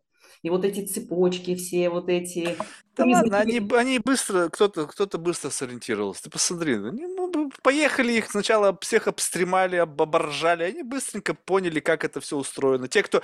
Ну, кстати, любопытно, что некоторые так и не уехали. Знаешь, вот такие вот царьки в регионах России, там, которые сидят там на каких-нибудь, там, не знаю, там, э, э, нефтеперерабатывающих, там, кабельных, там, не знаю, ну, каких-то заводах таких промышленных, они там и остались. Я говорю, слушай, ну вот у тебя вроде денег до хрена, что ты живешь там где-то в жопе Челябинске до сих пор. Ну, с какого хрена? У тебя есть все шансы. Ну, единственное, что они такой вояж делают в Дубае, у них там какая-нибудь вилла, там телочка обязательно фотографируется на фоне там Rolls-Royce или там Бентли. Но, блин, это все равно. И как бы, и прямого ответа никто не дает, но как бы сквозь строчки такая история, что я лучше буду царьком в Жопинске, чем никем в месте, где, ну, таких, как я, там очень много. И у меня действительно да. нету ни, ни представления, как надо себя вести. И уже не молод, чтобы перестраиваться. Привык, что за деньги можно купить уважение, там похер на твои деньги, у каждой собаки есть. То есть, и и поэтому транслирование вот этих ценностей куда проще делать там, где как бы люди действительно вообще просто голодные, блядь. Вот живут там, они просто смотрят, это все, предел богатства. То есть это, это все, что можно себе представить. Но вот этого действительно как бы пророст... То есть как бы влияние богатого образа жизни на изменение как бы представления о самой жизни, вот, вот это испытание, мне кажется, очень такое, знаешь, как очень крутой буткемп. Вот как бы пройти через это и остаться как бы, ну, вот, как это сказать, не то чтобы нормальной личностью, а ты не останешься в любом случае. Но вопрос в том, как бы удержаться, по крайней мере, в каком-то вот разумном вот этом вот диапазоне морально-этических норм. Потому что вот эти все стремятся наверх, да, предприниматели. Я говорю, слушай, а ты готов к тому, что в какой-то момент времени, ну вот двигаясь на этом вертикальном лифте, да, откроется дверь, тебе просят выйти, потому что нужно перейти на более высокий этаж, и тебе скажут, слушай, ну ты вот здесь вот отпиши нам свое там человеколюбие, там, не знаю, там еще что-то, какие-то черты, делающие тебя человеком или делающие тебя тобой. Потому что там, на следующем этаже, там это нет этого. Там люди в это играют, там люди это декларируют, но на самом деле им всем похер, как Безосу похер, что у него там суд в банке рабочий на Вайерхаусе, потому что добежать не мог. Ему не то чтобы как бы похер, если ему это подсвечивают, наверное, он говорит сразу блин, ну мы думаем о своих рабочих, пытаемся как... Но в целом он об этом даже не думает. Поэтому как, а о чем он еще не думает? И очень много о чем он не думает в силу того, что для этого есть другие люди, которые об этом думают, у него другие задачи. Чем дальше ты отрываешься как бы от реальных людских проблем, тем честнее, ну, как бы, тем ты должен понимать прекрасно, что тебе как бы, если ты как бы этого не видишь, то как бы этого нет, но ведь это есть, и ты как-то с этим живешь, соответственно, вот ты готов превратиться вот, вот ну, условно, не то чтобы как бы аморальную личность, но личность, которой границы совести настолько как бы, ну, оккупированы внутренними коррупционерами, которые, в общем-то, могут закрывать тебе глаза на очень многие вещи. Или говорят, да не, не, не, не, я останусь человеком. Я говорю, ну, ну, ну, ну, ну, давай посмотрим. Поговорим с тобой через 20 лет, когда ты там будешь. Ну, или если будешь. Если. Потому что, чтобы... Ну, там везде, на каждом уровне, да, есть свои правила игры. Да. И для конкретного уровня эти правила игры, они приемлемы. И когда люди садятся, условно, за карточный стол, они понимают правила игры. Потому что если ты не принимаешь эти правила, ты или не садишься, или ты проиграешь. Да? И, ну, поменять и правила игры и не остаться человеком, или вот эти тоже опять социально-культурные стереотипы в виде совести, да, они же очень подвижны. Потому что совесть, Конечно. она, это, опять же, это когда я испытываю чувство вины, когда я делаю что-то для себя, но то, чего не одобряют другие. Ну вот если это так все разложить. Потому что есть определенные качества, то есть вот у каждого качества есть обратная сторона. То есть вот доброта, да, вот вроде хорошее такое качество, но обратная сторона доброты – это какая-то мягкость, вот такая, когда человеку, когда он излишне добрый, ему садятся на шею, да, или вот какое-то, вот еще есть, добро – это часто неправильно понятое зло, а зло – это неправильно понятое добро. Вот некая жесткость в какой-то момент, да, у человека жесткий, беспринципный, но в какой-то момент это его качество, она имеет обратную сторону, когда он сможет. Не, как раз-таки принципный. Да. Потому что почему-то люди стали называть беспринципностью наличие как раз-таки очень серьезных принципов, которые не пере... меняются время от времени. Не нравится которые им не нравятся, которые да. я, мне не нравится в тебе то, как ты живешь неправильно. Потому что да, я да, хочу, чтобы ты жил вот так. Я хочу, чтобы ты жил так, как я хочу, чтобы и причем при этом все мне было бы выгодно. То есть, а. как бы ты жил бы для меня. Вот это вообще идея, мне нравится больше всего. Да. Люди прямо хотят этого. То есть ты живешь неправильно, потому что твой образ жизни не совпадает с моим представлением. И, как правило, вот люди, которые на другом уровне, да, они живут не так, как хотят другие. И тут возникает некий конфликт. Они аморальные.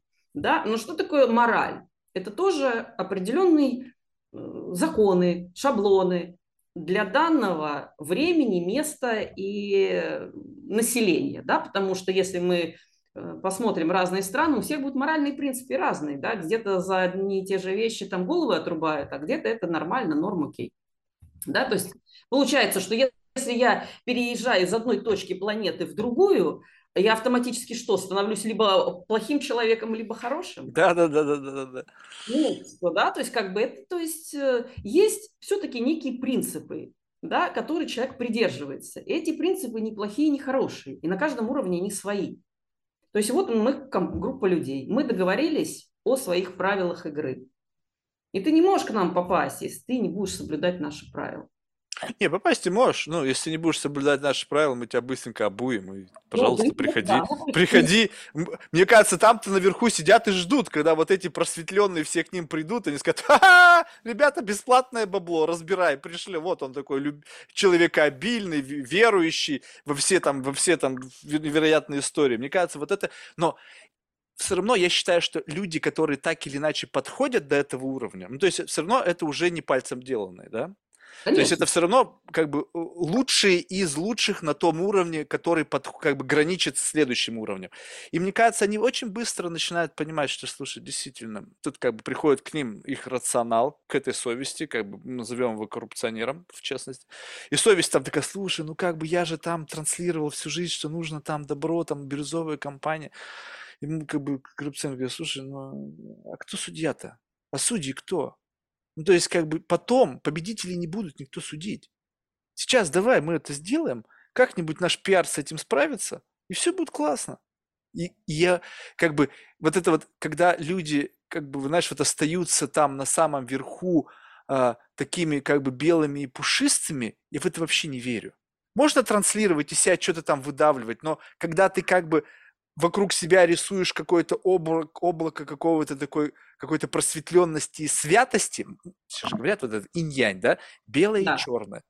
Тогда, если ты охренительно большое нарисовал белое, прямо оно прет из тебя белое, то как это уравновешивается черным? Я вот, извини, за этим белой ширмой не вижу черного. Вы его так офигительно маскируете, ну, это ну, черное тень, а, то есть то, что... Да, но, но ты понимаешь, что белое уравновешивается с черным. Чем больше человек транслирует себя хороших черт, каких-то позитивных, классных, то это как-то должно уравновешиваться темной стороной. Конечно. Либо как? Либо тогда давайте перерисуем инь-янь, что белое может быть вот таким вот, 90% этого окружности занимать, и черненькая вот такая вот писюлечка там какая-то, которая... Нет ведь, вроде как бы поровну площади распределены всегда есть баланс. Баланс между и демоны, с демонами можно только договориться с своими внутренними демонами. А. Когда вы сотрудничаете, их не надо контролировать.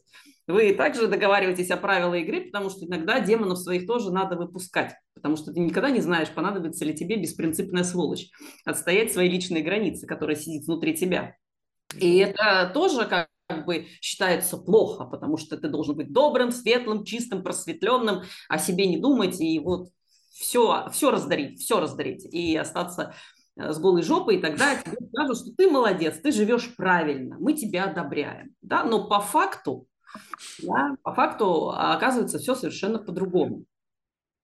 Потому что тебе надо тоже что-то оставлять. Так вот, э, как вот, как, ну, просто, как, на твой взгляд, можно из человека вот, ну вот, выдавить, ты знаешь, любопытно, я буквально пару, может быть, последний там две недели как-то получалось так, что, знаешь, из людей вдруг начала течь вот их, как бы, условно, вот это вот нутро, знаешь, как бы, вот, как бы вот это вот кипучая, видимо, самая вот эта проблематика. И причем начиналось все с того, что люди говорят, слушай, ну, вот буквально даже не знаю, вчера или позавчера, все я говорю, вот расскажи мне о своих столпах, вот на чем ты стоишь, вот. И там, значит, какие-то опять вот там HR, ну, как может HR быть столпом? Ну, это же серьезно. Ну, то есть один, второй, третий, а потом-то что полилось, что вот какая-то, знаешь, а, мне показалось, то есть, опять же, я не претендую на какое-то понимание людей, да, но, опять же, мне показалось, и мне с этим окей, да, что на самом деле какая-то такая уязвленность внутренняя, знаешь, и попыт, и как бы такая, как бы непринятие глобальной несправедливости, и это, знаешь, как какая-то боль, которая пытается как бы, ну, как бы зарасти за счет как бы вот протеста против всей несправедливости. И теперь, когда протестовать против несправедливости стало в какой-то мере, видишь, social justice warriors, они же сейчас модны, вот эти вот люди, которые спасают мир, плюс появилась э, среди нытиков среда, где они могут вместе объединяться, вот эти бирюзовые коллективы, да, где как бы там вот они могут, как бы, вот, смотрите, теперь у нас появилось наше собственное место, где мы можем все находиться и чувствовать себя комфортно. Как бы вот твой стоп-то. Вот что как бы на самом деле-то внутри тебя происходит. Другой, он, знаешь, он вроде бы что-то об одном, об одном, об одном, а его потом как прорвал, и он даже на другом языке заговорил. То есть вот прям пронесло вот это. И, и тема его интересов – это какая-то политика вообще в стране, в которой он не живет. Я думаю, твою же мать, думаю, как так-то? Ну, то есть вот оно что внутри, вот оно что настоящее. И вот это как бы, это не хорошо, не плохо, но это часть тебя но почему к этому придешь ты только путем вот этих двухчасовой беседы, попытки вот растрясти как-то, не знаю, там спровоцировать на этот разговор, а поначалу тебе рисуют все, что угодно, там я там то, пятое, десятое. Я говорю, вот, начни с этого. Я вот такой, вот меня почему-то беспокоит. И здесь самое важное момент, что, что мне абсолютно как бы ни хорошо, ни плохо. Я к этому отношусь абсолютно нормально. Любые твои тараканы, любой твой какой-то бред, загон, заморочка – мне окей, потому что у меня у самого говна в голове столько, что как бы это не разгрузить вообще, мне кажется, там, ни одному психологу. Вот. Но смысл в том, что люди это так активно маскируют, но это через них как бы прямо видно, что вот как только они это подсвечивают, ты видишь, а, вот как это тебя изнутри отравляет. Все, что ты делаешь, так или иначе, оно вот отравлено вот этим тобой, вот этим вот, вот этим вот как бы основным твоим какой-то основной твоей заморочкой. И вот я думаю, как бы, если ты, будучи психологом, и сейчас такой абсолютно неэтичный вопрос, как бы сразу же вот триггернуть вот это вот скрытое внутри, как сразу бы пробраться к клетке с демоном и клеточку как-то взломать там отмычечкой, чтобы она вот так вот вылезла сразу же наружу на уровне ценностей. Потому что, опять же, из человека вырывается, как только... Так, идет... но эти ценности надо все перещупать сначала, чтобы понять, где вот больше резонирует. Ну, Это же долго. Сразу, сразу ключ, который подходит ко всем дверям, такого не бывает. Да? То есть все равно нужно установить... Есть кино, ключ от всех дверей. Да, то есть нужно все равно установить некий контакт с человеком, понять, э, чем он живет, чем он интересуется, да, то есть вот в психологии это слово есть рапорт установить, то есть некий вот контакт. Да, ты... но ты же устанавливаешь контакт, вот в этом-то вся и фишка, что смотри, вот получается, что беседа так складывается, ты сначала устанавливаешь контакт с некой субличностью. Конечно. То есть это не еще не, не, не, не, не фронтмен, это, вернее, это фронтмен, а там где-то позади это ты. Соответственно, когда ты устанавливаешь беседу с этим, человеком, и потом вдруг, когда проявляется в какой-то мере другой, то тебе, получается, нужно с ним переустанавливать взаимоотношения, а у тебя уже какой-то условно восстановились отношения с этим фронтменом. И перестройка как бы разговора на другого человека, он как бы начинает, этот фронтмен, бунтовать, потому что вроде бы как бы мы же вот выровнялись в этих коммуникациях, в этом понятийном аппарате, а ты сейчас со мной разговариваешь с тем языком вот этого. Ну вот даже когда идет э, работа с клиентом, психолог или психотерапевт, он не с первого раза вообще может достучаться и пробить вот какое-то сопротивление, вот ту стену, а, барьер с клиентом. На это может уйти много э, времени. Опять же, если человек не хочет открываться, да, или он вообще вот так наглухо закрыт, то это будет делать очень сложно. Слушай, ну это понятно. Вот такой разговор, это понятно. Что сложно и не хочет, это да. Я да. уже как бы сам знаю это даже без, как бы без этого замечания. Вопрос, что мне пофиг, хочет он или не хочет. Как сделать так, чтобы это произошло? Вот как бы какие какие-то открывашки, там, вот, мычки туда запихнуть, даже путем нарушения этики. Я же не психолог, мне похер. У меня нету клятвы Гиппократа, я никому ничего не обещал. Ну, это тоже нету клятвы Гиппократа, а этика действует исключительно в отношении клиента клиента. А клиентом человек становится только когда он пришел с запросом и запла- сделал предоплату. Вот тогда он клиент. А для всех остальных, а все остальные это не клиенты для психолога. То есть есть некая, знаешь, такая аура, иллюзия, что психолог это не что такое просветленное, что это вот он сидит где-то на облаке, да, и вещает. Психолог это тоже роль, надо понимать, да. То есть я в роли психолога, это когда у меня есть там психологический контракт с человеком, который сделал мне запрос, который мне заплатил, и вот с ним у нас есть роль э, психолог и клиент. Со всеми остальными я не в роли. Э, вот профессиональный, потому что у нас же много ролей, там, угу. роль там мужа, жены, роль матери, роль отца, роль одна, одной профессии, другой. И если человек активно вживается одну, в какую-то роль, и она принимает все функции на него, да, то это у этого человека начинает немножко так голова отъезжать да, от реальности, потому что он везде начинает в этой роли, где не надо, суваться, свои эти правила устанавливать.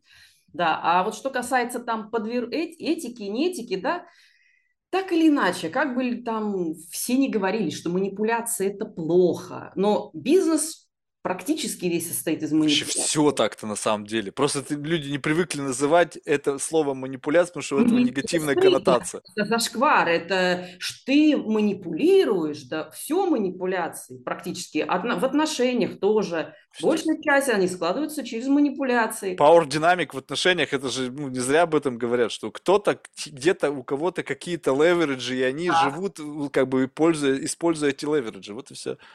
И вот эти, то, что ты говоришь, там, под, подковырнуть, это, по сути, использование неких манипуляций, когда ты ищешь какой-то крючок в человеке, да, на который можно зацепить, там, вот, приоткрыть дверцу, там ящик Пандоры откроется, все говно посыпется. Это же вообще, вот я тебе говорю, у меня, у меня есть принтскрин просто моментальной трехходовки активации. Сейчас я тебе прочитаю. Мне скинула София, она сделала принтскрин и... Сейчас, блядь, найти только это. Она сделала принтскрин ее переписки с каким-то чуваком в Фейсбуке. В общем, а, там персонаж, я потом посмотрел, я не буду его имя называть, потому что мало ли он из особо обидчивых. Вот. А, он, значит, ну, тоже какой-то, вы знаешь, вот из этой вот истории просветленных там каких-то вот таких предпринимателей новой волны, успешный такой, открытый и так далее. И, в общем, она отправила ему запрос на участвовать в подкасте, причем его, по-моему, кто-то рекомендовал. То есть, как бывший гость, мы там всех спрашиваем, типа, кого рекомендуешь, и вот он сказал, вот позовите этого товарища. И вот она, она значит, ему отправляет этот, э, этот запрос, и он пишет, я читать. Он, он, значит, прикольно, давай, Тебенькова еще дай, дайте послушать, раз он меня порекомендовал. София пишет, берите и слушайте. Он пишет, я про ссылку. А она пишет, а я про самостоятельность. Дальше он пишет, это Марк или София? Он, а, она ему отвечает, София, Марка здесь не бывает. Но я не бываю в Фейсбуке, реально. И потом, София, нахуй мне ваш подкаст тогда, как, так, когда так общается с человеком на передней линии со спикерами. Ну, то есть, буквально три предложения, и бам! То есть, все, пробило, вот как бы вот, по сути, да, может быть, с ее позиции, ну, она острая на язык, блин, она работала ассистентами миллиардеров. А, а, это как бы идеальное, на мой взгляд, прохождение, как бы, это идеальный тачдаун. То есть вот сразу же проявление наружу вот этого как бы... Правда, он тут сначала спросил, мне бы интересно было, София или Марк, на какой хер он это спросил? Прежде чем нахуй там посылать, он сначала да. спросил, София... Кого? Он хотел лично, видимо, что-то сделать. Не-не-не, то есть если бы она написала Марк, он бы также себя повел, либо как бы только как бы, ну, я не знаю, короче, это можно теоретизировать, но сам факт того, что вот, на мой взгляд, идеальный способ прохождения к цели. Буквально, вот ты говоришь ключик, а вот он, джипок, и сразу же вылился наружу демон. Джекпот. Не, ну ты слышишь, как все точно попало? Бам-бам-бам, я про ссылку, а я про самостоятельность, и бам, прямо срубило чувака. Ну вот человек, э, он представляет себе коммуникацию вот так, да, то есть вот, э, возможно, это, ну, чужая душа потемки, да, человек сам не может в своей голове разобраться, а мы уж подавно, да, то есть с третьими лицами не можем понять, что, чем его, что его двигало в этот момент, чем он руководствовался и под чем он был в этот момент. Мы же не знаем. Ну, я как бы вот у меня почему-то, может быть, ты сейчас со мной не согласишься, чем дальше я двигаюсь в этот rabbit hole с этими подкастами, то есть, представляешь, каждый день, то есть кто-то у меня есть. И плюс я еще по жизни же, то есть ты думаешь, это же не единственная беседа у меня за день, уже просто с друзьями, с приятелями. А я ну, видела расписание, я видела расписание, когда выбирала время. Ну, в общем, это постоянно как бы какой-то трешь-мнешь. Вот то об одном, то по другому. Вот. И плюс подкасты здесь это условно как бы другая психологическая реальность в которой я как бы прихожу не совсем я. Ну, то есть я наделен собой, инфицирован собой, но я тут позволяю себе намного больше, чем я могу себе позволить в тех самых рамках, границах, как бы вот тех самых нормах, в которых я вынужден жить. Я не, я не асоциален, то есть я не социопат. Вот. Но здесь как бы такой, знаешь, как бы условно, возможно, все. И в силу того, что это движется дальше, то я теперь как бы почему-то все больше и больше начинаю верить, что вот у этого это не джекпот, это методология. Прямо вот она как бы вот, как бы, как будто бы у тебя внутренний механизм начинает натренировываться, находить как бы вот этот короткий путь к, сразу же к этому чертогу с этим демоном. Потому что, я недавно изучал этот Стрейзенд эффект, да, когда, значит, все, что скрывается, ну, правда, это к медиа относится больше, но мне кажется, к человеку тоже, что чем ты больше что-то скрываешь, тем больше это обращает на себя внимание. То есть вот как бы получается так, что если ты начинаешь вот как бы, как бы условно из, вот, из пулемета стрелять по, не то чтобы по какой-то мишени, а просто там из пушки по воробьям, то обязательно какой-нибудь один из воробьев, он просигнализирует о наличии какой-то проблематики. И тут надо просто быть внимательным, смотреть, где человека что хоть сколько-то резонирует. Проблема знаешь в чем? Что в силу это вопрос даже. А, в силу того, что все стали очень вежливыми, ну, то есть, как бы, надо держать свое лицо, нужно, да. как бы, вот это вот, то, то не, как бы, почти, как бы, проглатывается вот это, как бы, ну, какая-то негативная коннотация. Хотя я использую это не с позиции, потому что я говно там какой-то там потроллить, а потому что я считаю, что надо как бы пластырь сорвать, он больно будет, но по крайней мере, там начнется нормальная беседа. И без как бы злого умысла, условно, мне, правда, сказали, что можно через удивление, но удивление сложно. То есть, как бы, попробуй-ка удивить, там, не знаю, кого-нибудь. Ну, то есть, я не всех могу удивить. А через вот такую вот, как бы, э, регистрацию некого дискомфорта, который люди моментально скрывают, потому что они не хотят показаться там невежливыми в общении с невежливым, да, то есть как бы ну, не уподобляться, да, как бы из каких-то, э, знаешь, эстетических или гигиенических соображений. Мне сложно. Я уже даже позвал человека, который занимается там лицевыми экспрессиями, что он мне там показал, что, на что надо обращать внимание. Я стал его расспрашивать, он чуть не заревел от того, что я такой неэтичный. Я думаю, блин, да ё-моё. Но мне это надо. Не потому, что я хочу как бы нарушать границы, ну, просто по-другому как бы ты не узнаешь человека, если ты не приблизишься к его границам. Вот это water lean line, да, как-то виртуальная, она вообще никакого отношения к тебе не имеет. Ну, то есть она в какой-то мере имеет к тебе отношение, потому что ты смотришь, какие ценности ты выбрал с этой полки. А, ты выбрал да. вот эту ценность, вот эту ценность. Тоже можно как бы проследить некие аналогии и как бы корреляцию между твоим как бы центром нарративной гравитации, да, вот твое личное, и тем, что ты выбираешь. Но в целом это все равно далеко от тебя. И поэтому как бы задача пробраться максимально близко к телу за очень короткий промежуток времени, потому что у меня хронометраж, как правило, ограничен двумя часами. И вот так и эдак, я не знаю как, понимаешь? И, но мне кажется, что есть этот короткий путь. Вот прямо Короткий путь, э, безусловно, есть, но не с каждым человеком. То есть, если чем больше человек, естественно, вот он такой белый, пушистый, тем короче этот будет путь, потому что достаточно, ну, как бы вот бить в противоположные эти ценности, да, или там ему говорить о противоположном. Блин, ну это самое стандартное, что я делаю. Прямо постоянно отыгрываю противоположную точку зрения. Да, ну, уже наскучило. А если человек, э, ну, как бы, ну, вот не все же там белые пушистые, да, человек бывает разный.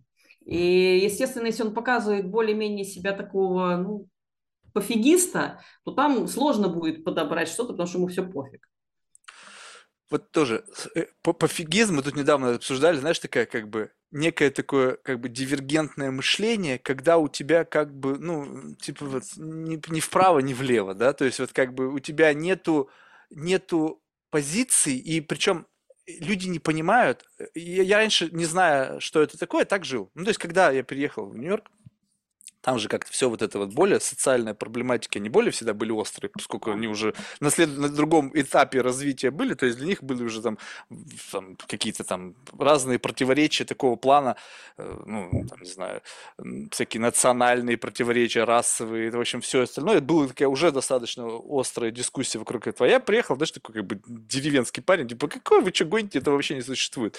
Как не существует? И там, знаешь, влипал я в это дерьмо множество раз. Но смысл в том, что быстро попытавшись адаптироваться к этой ситуации, я стал занимать вот какую-то не, не взять, не дать не взять позицию. Знаешь, вот как бы, ну, типа, я не знаю, мне пофиг, в общем, не принципиально.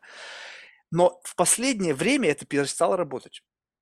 Ну, то есть, как бы ты, если встречаешься с человеком, который ну, как бы прошита у него очень серьезно какая-то проблематика, скажем, там, не знаю, феминистка токсичная, то ты не можешь ей сказать, что тебе как бы пофиг на феминизм, или ты там не знаешь, или не кажешь, как бы это будет демонстрация невежественности, вот это биготши, и тебе все равно нужно как-то свою позицию обозначить. Да, возвращаясь к началу нашего разговора, что мы принимаем либо это выгодно нам или не выгодно. Если я понимаю, что я встречаю какую-то вот такую токсичную феминистку, да, у которой там уже кукуха отъехала давно от феминизма, это все превратилось в какое-то торжество измененного разума, да, и я понимаю, что если сейчас я не буду подыгрывать, э, вот, потому что отчасти это тоже некий спектакль, э, у меня будут какие-то там вот культурные отмены, да, то, что сейчас там вот начинается вот эта вся история. Я подумаю, да ну а что, мне это, как говорится, мне все равно, а вам приятно. Не-не, я, я, я откровенно подыгрываю только тогда, когда я как шпион себя веду. Ну, то есть, чтобы понять, как это все устроено вот как бы с глубины, то, и, то тебе нужно как бы вот быть почти инлайн, но все равно давать чуть-чуть как бы вот этого, чтобы source тек, то есть тебе нужно как бы, единственный вариант это как бы под дурака косить, который просто не понимают, как бы ты уже одной ногой как бы там, но ты еще не понял, слушай, а вот это как.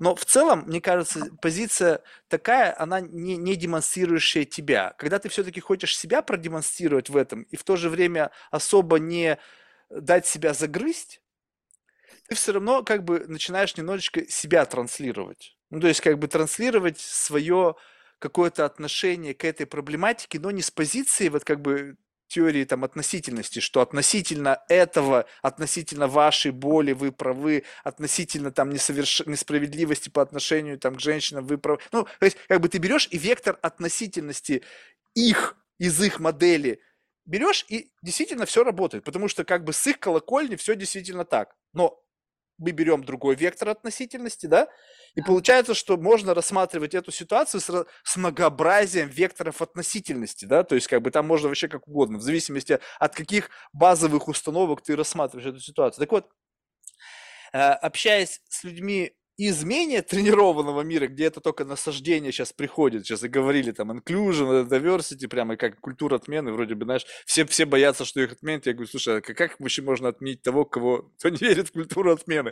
Ну, то есть, как бы у тебя что, контракты, ты, у тебя какие-то контракты с Голливудом, у тебя что там, не знаю, какие-то, ну да, там, селебритис, может быть, их там могут отменить, но в целом, вот обычные-то люди, думаешь, тебе-то какое дело? Ну, то есть, кто тебя отменит? Так вот, они начинают вести себя ровно так, как я себя вел раньше говорить о том, что, ну, там в зависимости от этого, либо от этого, как бы, знаешь, вот такая позиция обтекаемая. И если ты как бы, и, и они, и здесь не останавливаются. То есть вот это их как бы горизонт их типа защищенности. Сказать как бы обтекаемо, сохранив какое-то условно, знаешь, как бы свободу для интерпретации – но все равно вбросив некое такое, возможно, мягкость какую-то, которая тебя будет подталкивать, что все-таки за этой свободой интерпретации лежит твое положительное отношение к сути проблематики, да? Вроде ты не обозначил, но в то же время как-то вот этот какой-то послевкусие от этого вроде бы вот такое осталось. Так вот, и люди так общаются теперь, но они здесь останавливаются. Как бы в надежде на то, что дискуссия не будет продолжать дальше. Но я же вроде дал тебе ответ. Ну, типа, вот я так отношусь. Я говорю, слушай, ну а как-то ты вот в этом отношении, ты вообще ничего мне только что не сказал.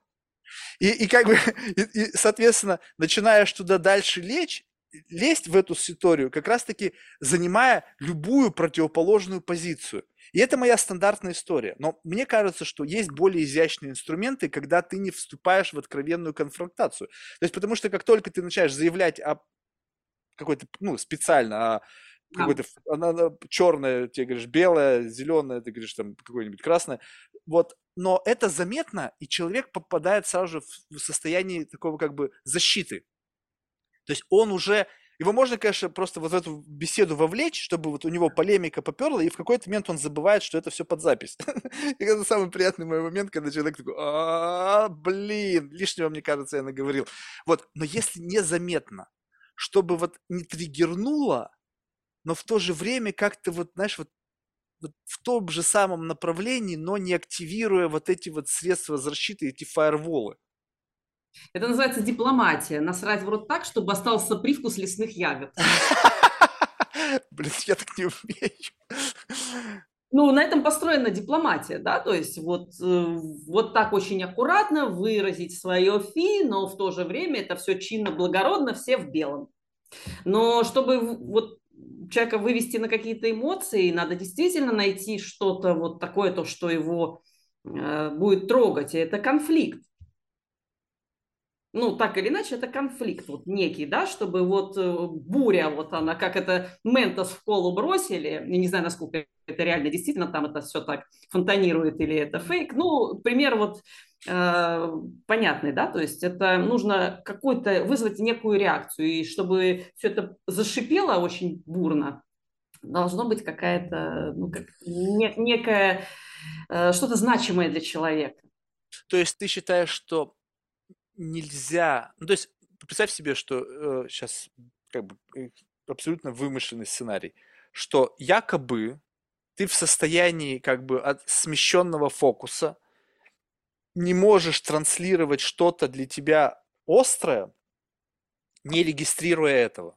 То есть всегда транслирование чего-то острого сопряжено с изменением эмоционального стат состояния. А как иначе на эту остроту-то выйти? Не, ну вот представь себе, что вот острота... Сейчас это, это наша, ну, как бы, вот весь, как бы, э, все твои какие-то внутренние заморочки, условно, представим себе нейтральны если мы не, не подгружаем, не, не коннектим их с какой-то там мембраной, которая начинает как-то э, влиять на вот это психоэмоциональное состояние. Скажем так, есть проблематика, до той поры, пока она не коснулась чувствительной мембраны, она там как-то в каком статусе не знаю, покоя находится. Да, в спящем но, состоянии. Да, да, но ты начинаешь ее поднимать, она из глубины твоего сознания поднимает, она касается этой мембраны, условно какой-то, я не знаю, как это все правильно назвать, вот, и она начинает тебя как-то вот будоражить и вызывать, там, не знаю, там, какую-то повышенные эмоции, может быть, чрезмерную экспрессивность и так далее. Но это все, это считаю, я уже, как бы, знаю, это интересно в это поиграть, то есть я могу спокойно в этой ситуации находиться, вот, но мне кажется, что я здесь проигрываю в том плане, что я не получаю полного доступа, потому что сразу же начинается пушбэк, то есть сразу же человек пытается восстановить этот э, эмоциональный эквилибриум, если он, ну, как бы не совсем его унесло. И еще больше закрывать от, от меня вот эту информацию. Если же условно, как бы, я сейчас выдумал какую-то DDoS-атаку на твой центр внимания, что как бы ты дедосишь какой-то центр внимания вот за счет какого-то булщита, который я сейчас тебе говорю, да, но в тот момент как бы какая-то еще субличность, какой-то наблюдатель извне подсказывает тебе инструкцию, как пробраться к какому-то тайному вот закутку и оттуда начать что-то цедить, чтобы ты этого не видела. То есть для того, чтобы ты это эмоционально не окрашивала. Но я должен понять, то ли это, то есть то, что вытаскивается оттуда, если это эмоционально не окрашено, как я знаю, это действительно что-то для тебя ценное, либо это абсолютно какой-то ничего не значащий bullshit. Ну, это сложно очень дать э, вот какую-то оценку, что да, вот это ценное, а это не ценное. То есть проверка на достоверность практически нереально. Вот когда ты говоришь я, то есть интуитивно, да, по сути, ты чувствуешь, поскольку у тебя есть опыт, ну, вот ты проводишь там эти подкасты, да, с людьми, у тебя проходит, проходит, проходит много-много людей. И ты понимаешь, что ну, есть какие-то общие принципы, да, и плюс какое-то внутреннее чутье, что вот мне надо сейчас сделать так, ткнуть туда, и это срабатывает. То есть интуиция – это, по, по сути, внутреннее чутье, помноженное на опыт. И когда ты так действуешь, это, наверное, самый оптимальный вариант. Тогда ты попадаешь, тогда ты можешь найти вот тот самый быстрый способ что-то выковырять у человека.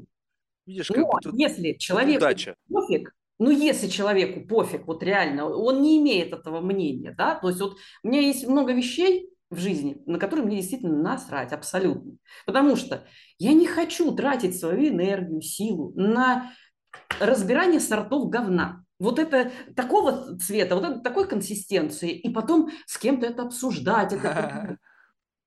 Я не дикус, я не сомелье, вот, да, такой дерьмовый. Вот, и мне просто лень. Но мне, ну, я, я быстро устаю, я лучше посплю, я лучше полежу, ничего не буду делать. чем вот вступать в эту дискуссию. Мне действительно многие вещи пофиг. А есть что-то значимое. Да, то есть, а, если я говорю, что вот мне это пофиг, мне это может быть пофиг, а есть вещи, которые для меня значимые, но я никогда их, допустим, не буду озвучивать. Да? Ну, вот это самое интересное и есть. То, что да. тебе пофиг, и ты смело можешь озвучивать, и как бы просто сразу же, как бы, ну, то есть говорить о чем-то абсолютно, если тебя вынуждает говорить о чем-то, на чем тебе абсолютно наплевать, то тут максимальная свобода. То есть, как бы, могу говорить, могу не говорить, могу вообще ничего не значит. А вот получается, что если есть что-то, то вопрос, как к этому, ну, то есть что нужно, э, как бы, чтобы ты большими мазками отметала? Вот, допустим, если ты как бы пробираешься сквозь какие-то, знаешь, вот такие большие кластеры информации, как бы вот прямо ух, в сторону отодвигаешь, ух, ух. Как это, ну, как это происходит? Вопрос, задавать вопросы и слушать ответы. Подожди, вот, вот, у меня проблема с задаванием вопросов. А другого вопроса, а другого я по пути не знаю. А вот смотри, как я придумал. Э, значит, если ты задаешь, задаешь какой-то конкретный вопрос, то, как правило, человек подключает сюда, ну, как бы лучшую версию себя, которая будет давать ответ с, да. как бы с, из позиции правильности, рационал да. включится, имеющиеся у тебя объемы информации и взвешивание того, что ты об этом знаешь с позиции трендов, вот так правильно ответить.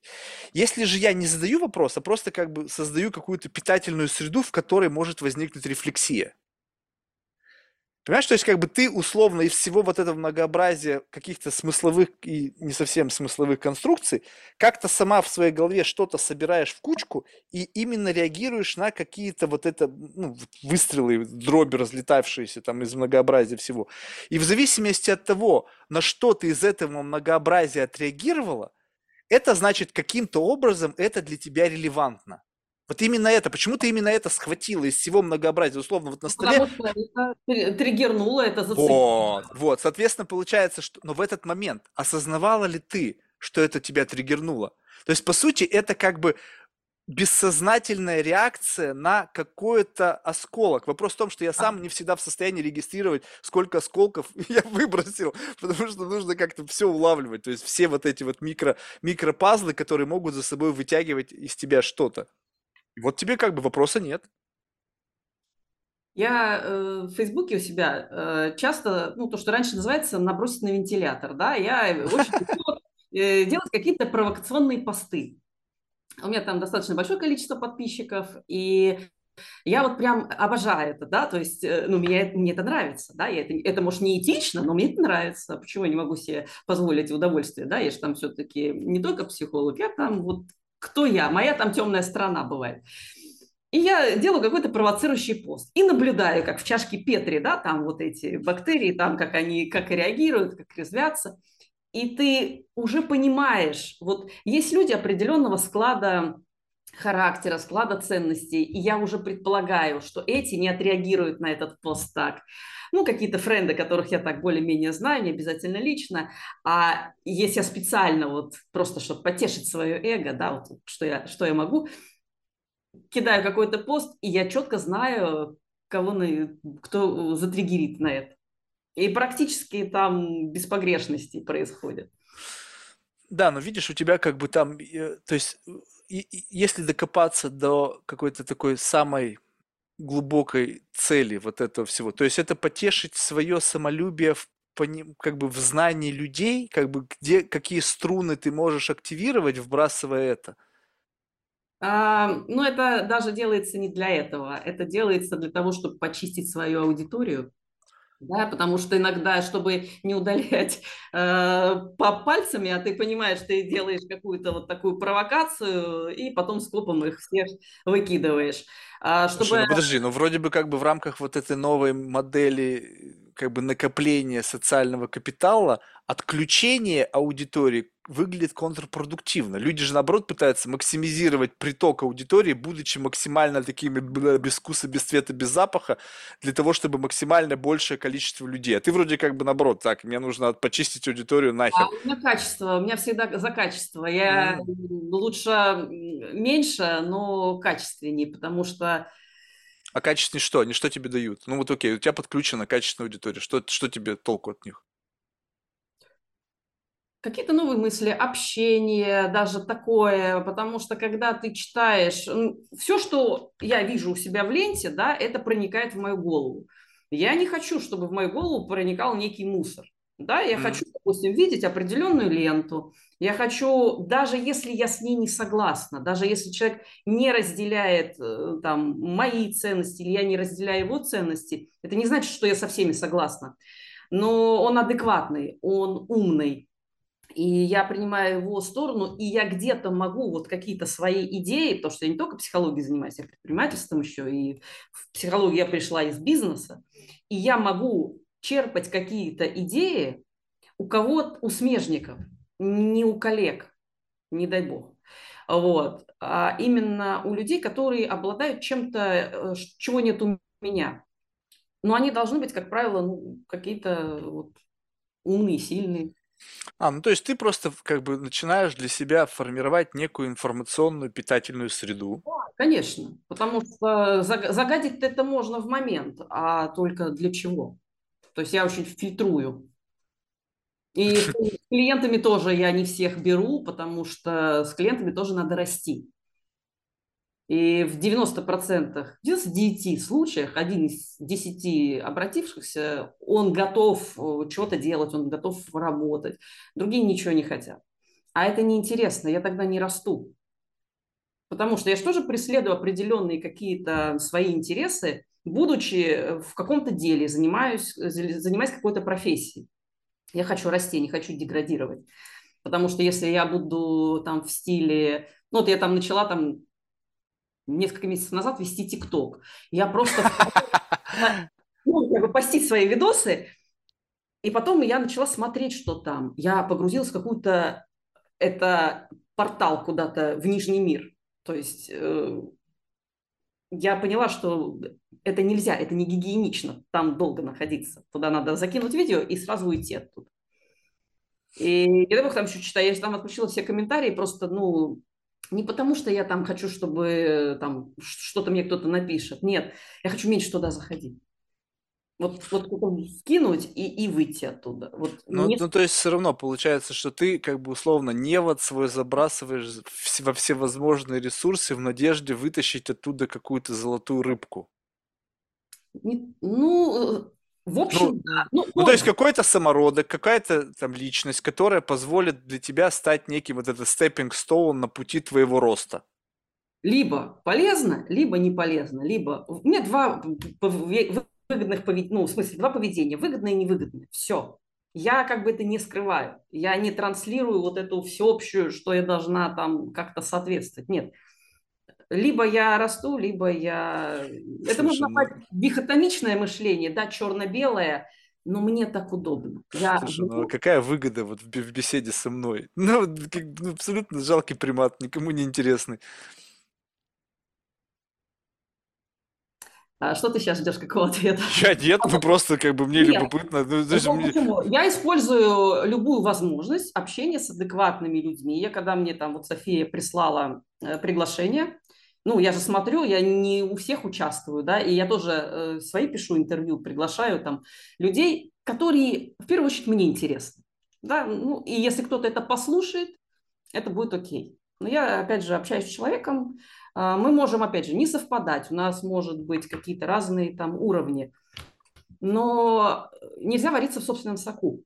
Но это не значит э, общение с дегенератами, да, то есть я не увидела признаков э, того, что вот, допустим, я там скажу, фу, я не хочу в этом участвовать. Почему нет? То есть я э, себя покажу, там кто-то увидит, кто-то услышит. Это тоже некий, ну, скажем, пиар, да, но опять же, я восстанавливаю некие границы, потому что в этом я хочу участвовать, в этой песочнице хочу играться, а в этой я не хочу играться. Все. Ну, то есть пиар для тебя сейчас как бы имеет какое-то значение, потому что ты преследуешь какую-то верхнеуровневую цель.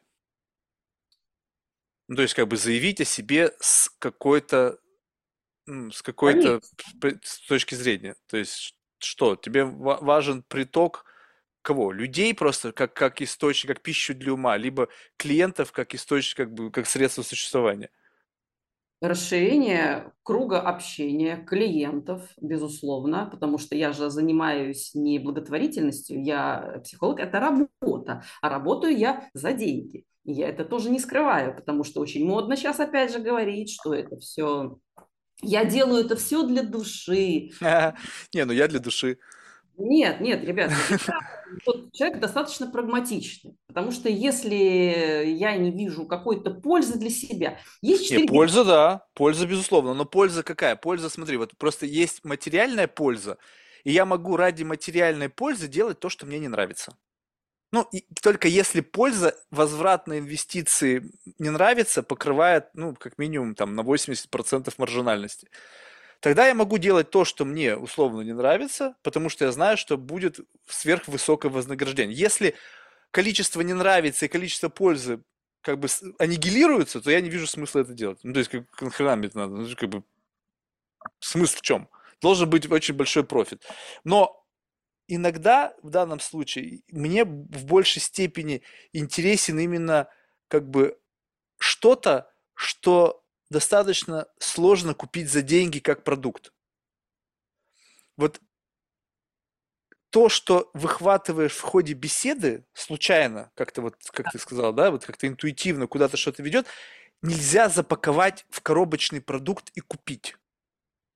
Оно потому что как бы рождается в моменте, как будто бы это, это какая-то мысль, она уже как бы как продолжение тебя, то есть она вот как бы заполняет какую-то. Органически сформировавшуюся сложную какую-то дыру, там, многоугольную. Ее нельзя купить и как бы приладить туда, потому что этот пазл, который ты купил там в книжке, не знаю, там в каком-то там курсе, он такого уже сформированного плана, и он не подходит для вот этой вот какой-то странности, которая внутри тебя. Поэтому я вижу здесь как бы бенефиты именно того, что это условно я бесплатно да. выхватываю из себя то, что мне по какой-то причине нужно. Вот это, если так цинично обозначить то, ради чего делается этот подкаст, да? Да. Есть четыре вида заработка. Первый – материальный, финансовый, эмоциональный, интеллектуальный и физический.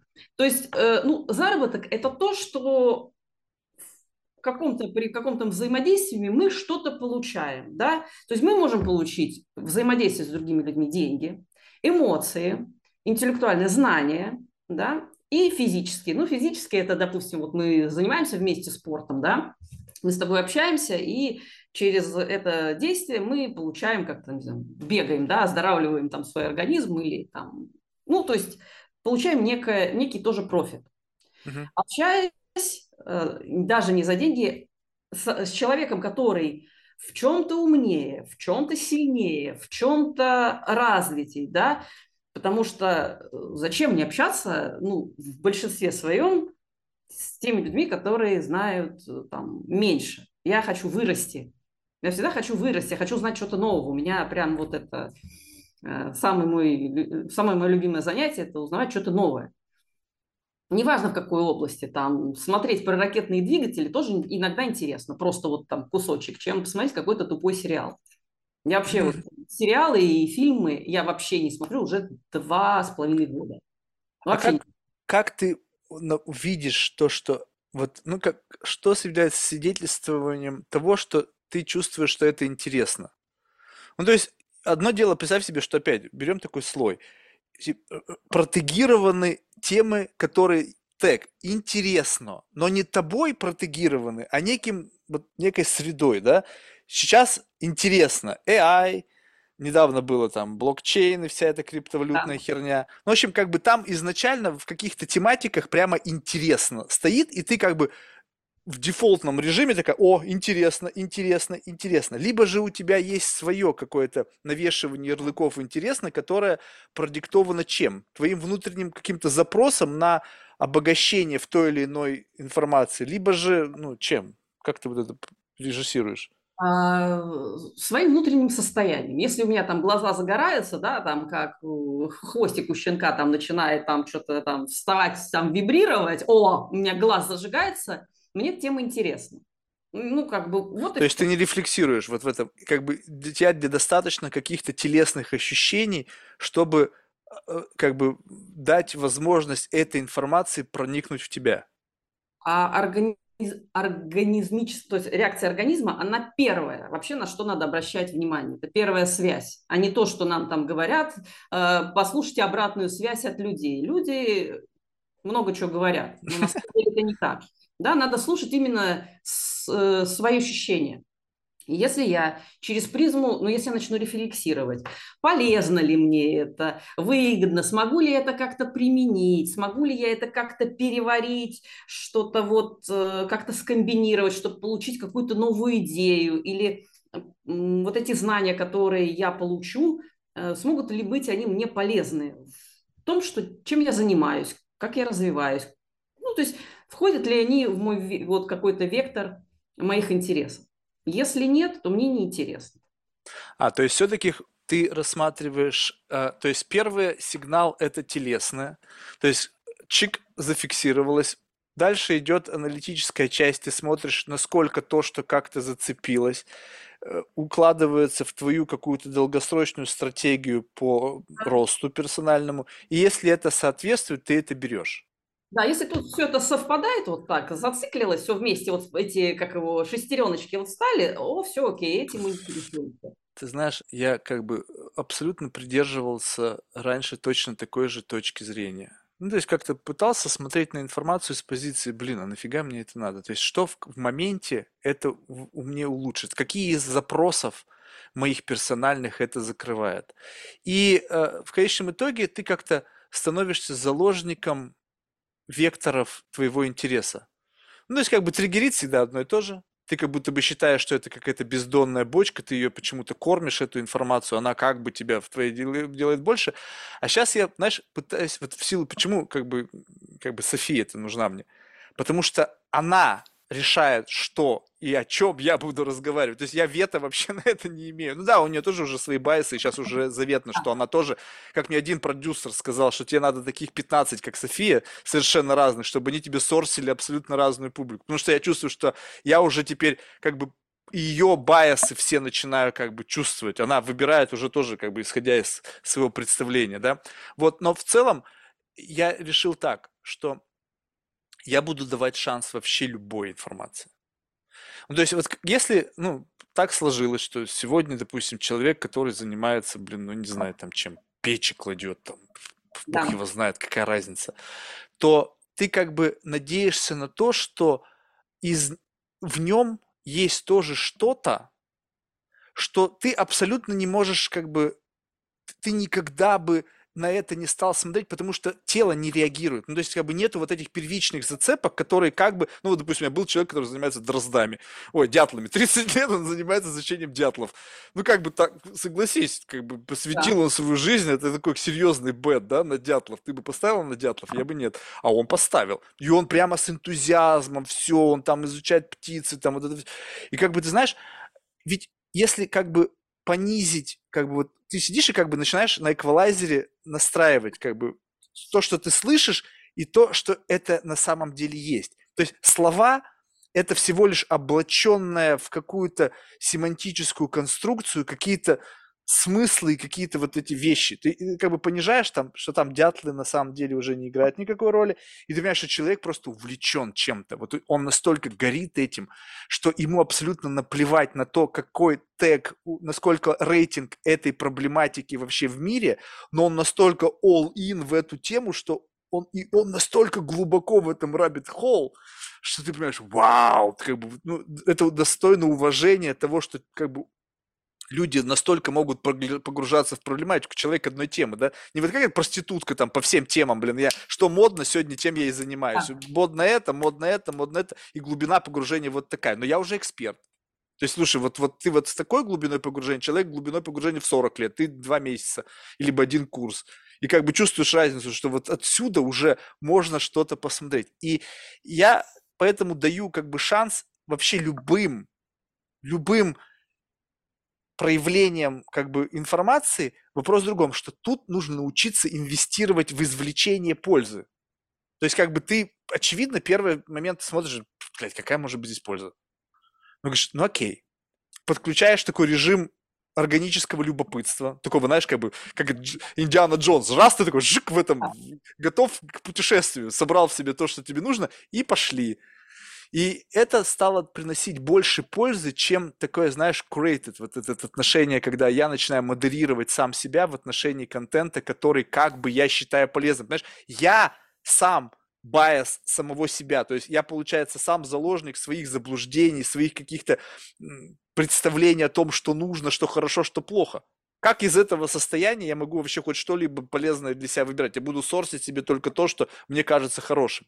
А вот это случайное такое рандомное попадание чего-то, и ты такой думаешь, вау, слушай, можно вот интересно быть. Поэтому но это уже случайность, она тоже не случайно. Это уже хорошо спланированный экспромт, когда ты уже тоже поменял, и ты понимаешь, что а вот это поведение, теперь оно для меня вот так полезно. То есть ты его повернул, но мы так или иначе, каждый человек заложник своих убеждений, стереотипов, а, ценностей, и это мы называем принципиальным человеком.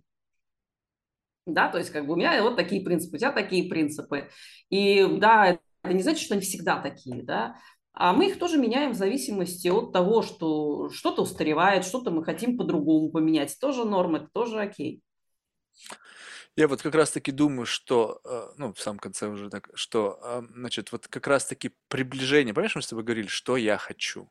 Да. Вот как раз-таки выход на этот ответ возможен только тогда, когда есть внутри тебя ряд как бы вот таких непререкаемых принципов. Ну, то есть вот как бы чем не то чтобы там, там есть те, которые меняются в зависимости от контекста, то есть там есть какая-то вот это вот все равно черта такая какой-то пластичности, потому что ты понимаешь, что, блин, это нарушает выгодность чего-то, что для меня является большей ценностью, поэтому да. я готов вестись, а то здесь цинизм, он присутствует в любом случае. Но именно в какой-то момент времени ты натыкаешь, э, обнаруживаешь в себе такие как бы вот именно принципы незыблемые, ну, может быть, в каком-то временном промежутке, то есть достаточно долго живущие, не в зависимости от трендов, которые, соблюдая которые, ты выходишь на понимание, что ты хочешь. И как бы, и тут уже вопрос выгодности, в моменте, он совершенно начинает нести иную окраску. Допустим, очевидная выгода – это деньги, кажется, да? Когда ты какие-то свои, нарушая свои какие-то принципы, думаешь, двигаешься во имя денег. Но в какой-то момент ты понимаешь, что есть еще и некий ментальный аудит, за которым как бы каждый заработанный там цент, он как-то связан с количеством энергозатрат, количеством ложек говна, которые пришлось сожрать, ты понимаешь, что не-не-не-не-не-не-не, тут подожди, вот в, этой, в этом уравнении эти деньги не бьют тот самый набор говна, который прилагается как бы к этому, к этим деньгам.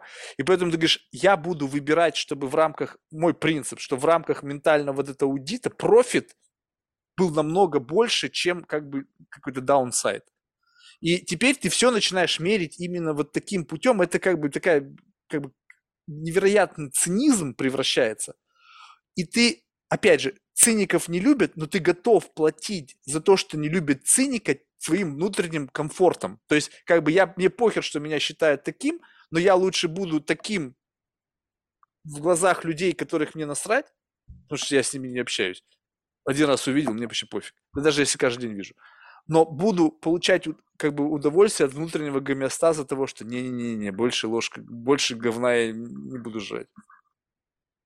Смотри, есть фундаментальные ценности, а есть инструментальные ценности. Фундаментальные – это то, вот основные принципы, на чем держится все, да, вот это фундамент. И смотри, очень часто получается как, что деньги всегда противоставляются а, какому-то комфорту. Но если фундаментальном, фундаментальных ценностях лежит материальное благополучие, психическое физическое здоровье, то ты всегда автоматически, а инструментальные ценности – это то, с помощью каких ценностей я это все получаю.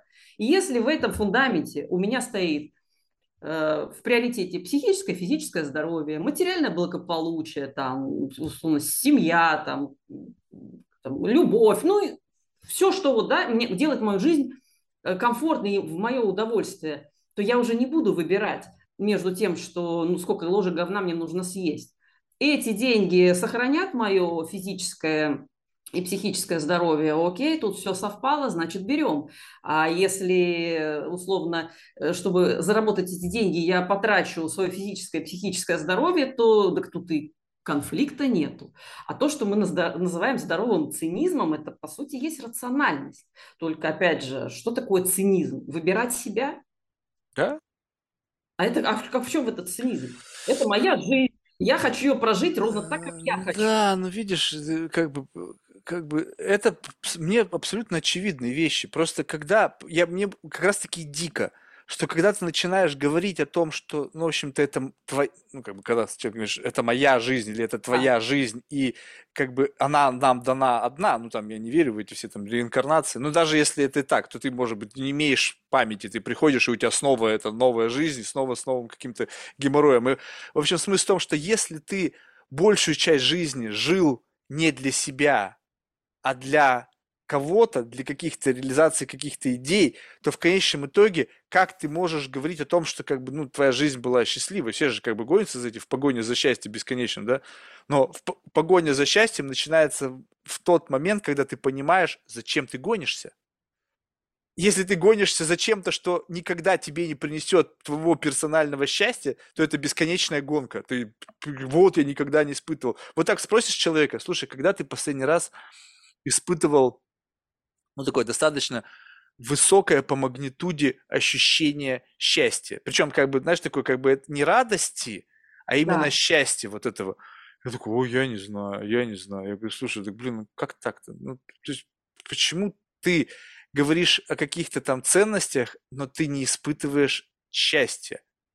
Ну, какого, какого-то... В ценностях нету счастья. В ценностях есть страдания. И если у него вот в фундаментальных ценностях стоит страдание, упахаться как последний сволочи, и потом сдохнуть и быть героем, вот по то, что я же герой, получить уважение, да, и вот у него в фундаментальных ценностях вот это есть э, страдание. И он будет свою жизнь всю определять вот если есть вот некий такой вот шаблон, все, что будет пролезать вот в этот шаблон, это клише, оно будет окей. А счастье туда не влезет, туда будет влезать только страдание. Все. Вот так и живут. Да, давно его нафиг такую жизнь. Я, ты знаешь, я вот для себя решил, что, знаешь, я буду, я на пути к такому, к, э, знаешь, такому около религиозному увериванию в детерминизм. Ну, то есть я не могу пока еще туда двумя ногами встать, потому что, знаешь, как бы это такой серьезный бет. Но много из решений, которые принимаются, то есть они как раз-таки руководствуются этим принципом. Ну, типа, будь как будет. Ты в какой-то момент сказала, что, знаешь, это как бы э, путь условно к деградации, ну, то есть, когда ты перестаешь сопротивляться, да, то есть, как бы перестаешь грандить.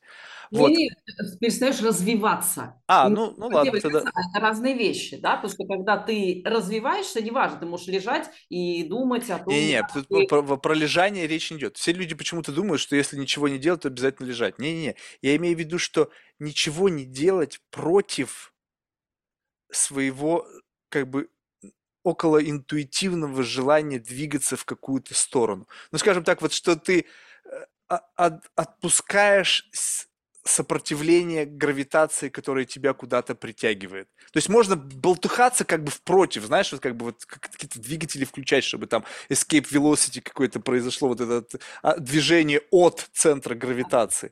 А ты говоришь, слушай, но если у меня есть вот эта вот условно какая-то гравитация, которая, почему я к ней наоборот не приближусь? То есть пусть она меня притащит куда-то как бы само по себе. И это притаскивание, оно сопряжено с деланием. Это не бездействие. Ты будешь делать то, что тебе как бы написано делать. Ну, то есть вот у тебя, возможно, написано вот вот какой-то момент времени изменить свою жизнь, заняться там психологией, найти себе... То есть не то, чтобы ты себя сюда вбросила, а ты просто отпустила и тебя туда притянула. Говоришь, ну, прикольно. Вот. И поэтому я как бы хочу наоборот. И вот как бы вот этот грайндинг, он заключается в том, что я каждый день сопротивляюсь своему невероятному желанию управлять своей жизнью. Ну, то есть, как бы я, наоборот, каждый день хочу как тормози, хватит вот влезать вот в этот, вот в это желание, в этот процесс со своим каким-то там желанием что-то там подменеджить, что-то там как будто бы найти какую-то лучшую возможность проживания. Ну, то есть, как бы, знаешь, я до сих пор верю в свободу воли, да, какая-то часть меня, да, которая, о, какая сильная. И она по-прежнему влезает. И вот эта вот борьба, когда мне удается как бы не поучаствовать в процессе принятия решения, то всегда решение лучшее происходит. Вот как бы вот если я не участвую в принятии решения, и оно как бы происходит само по себе. А дело в том, что не, при, не принятие в принятии решения – это что же решение? Это тоже выбор.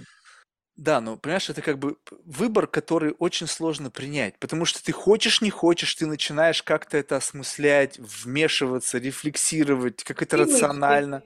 По старой да. привычке. И почему возникает сопротивление? Помнишь, я тебе в самом начале говорила? Есть природная идентичность, а есть социально-культурные, вот навязанная, вот каким ты должен быть. И когда ты даешь своей природной идентичности из чего есть целостная личность состоит, когда нет внутреннего конфликта, двигаться то, к чему у тебя есть там призвание, предназначение, дух высший, как угодно можно назвать, да, но то, к чему есть вот, когда ты делаешь и живешь в соответствии с тем, ну, что тебе дано. Природно, да, вот есть, если меня сейчас заставят танцевать на сцене Большого театра, да, даже за mm-hmm. Я никогда это не смогу сделать. Даже как я себя не буду мотивировать, э, какими угодно деньгами. У меня этого не получится, да, потому что это не мое. И, ну, если мне там будут компасировать голову там 2-4 часа в сутки, я, возможно, бы и заразилась когда-то этим, но потом я была бы несчастной и все время сопротивлялась бы этому.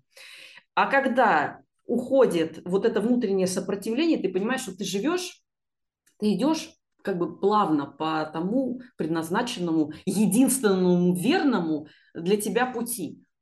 Ну, потому что он только единственный твой верный. И ни один учитель, ни один гуру, ни один психолог не может сказать, как человеку жить. Он может только... И они пытаются.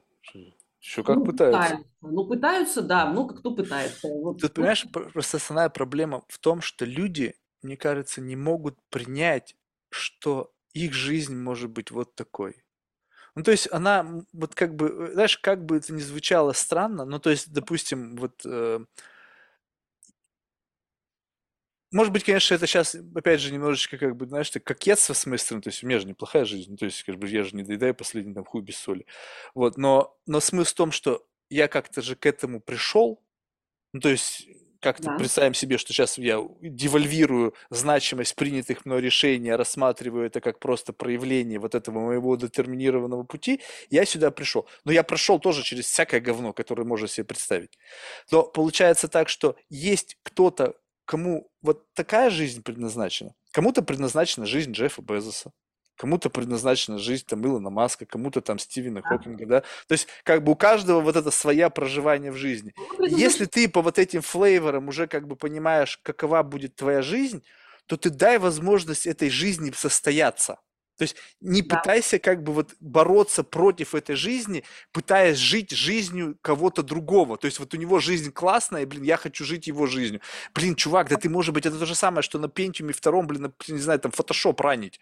Но, блин, он не будет там работать. Ну, я как бы, знаешь, я люблю умные советы от умных людей, но я и понимаю, что этот совет, я его взял вот так вот, и понимаешь, что у меня не вывозит его операционка. Говорю, классная штука, но она только у тебя в голове ранится, и она там будет работать, потому что ты генетически предрасположен расположен ранить в себе вот эту сложную какую-то функцию, которая тебе дается легко, и за счет этого ты меня превосходишь там в рамках каких-то там векторов. Поэтому, блин, так пусть я лучше буду жить так, как мне хочется жить. Ну, то есть, как бы, вернее, не так.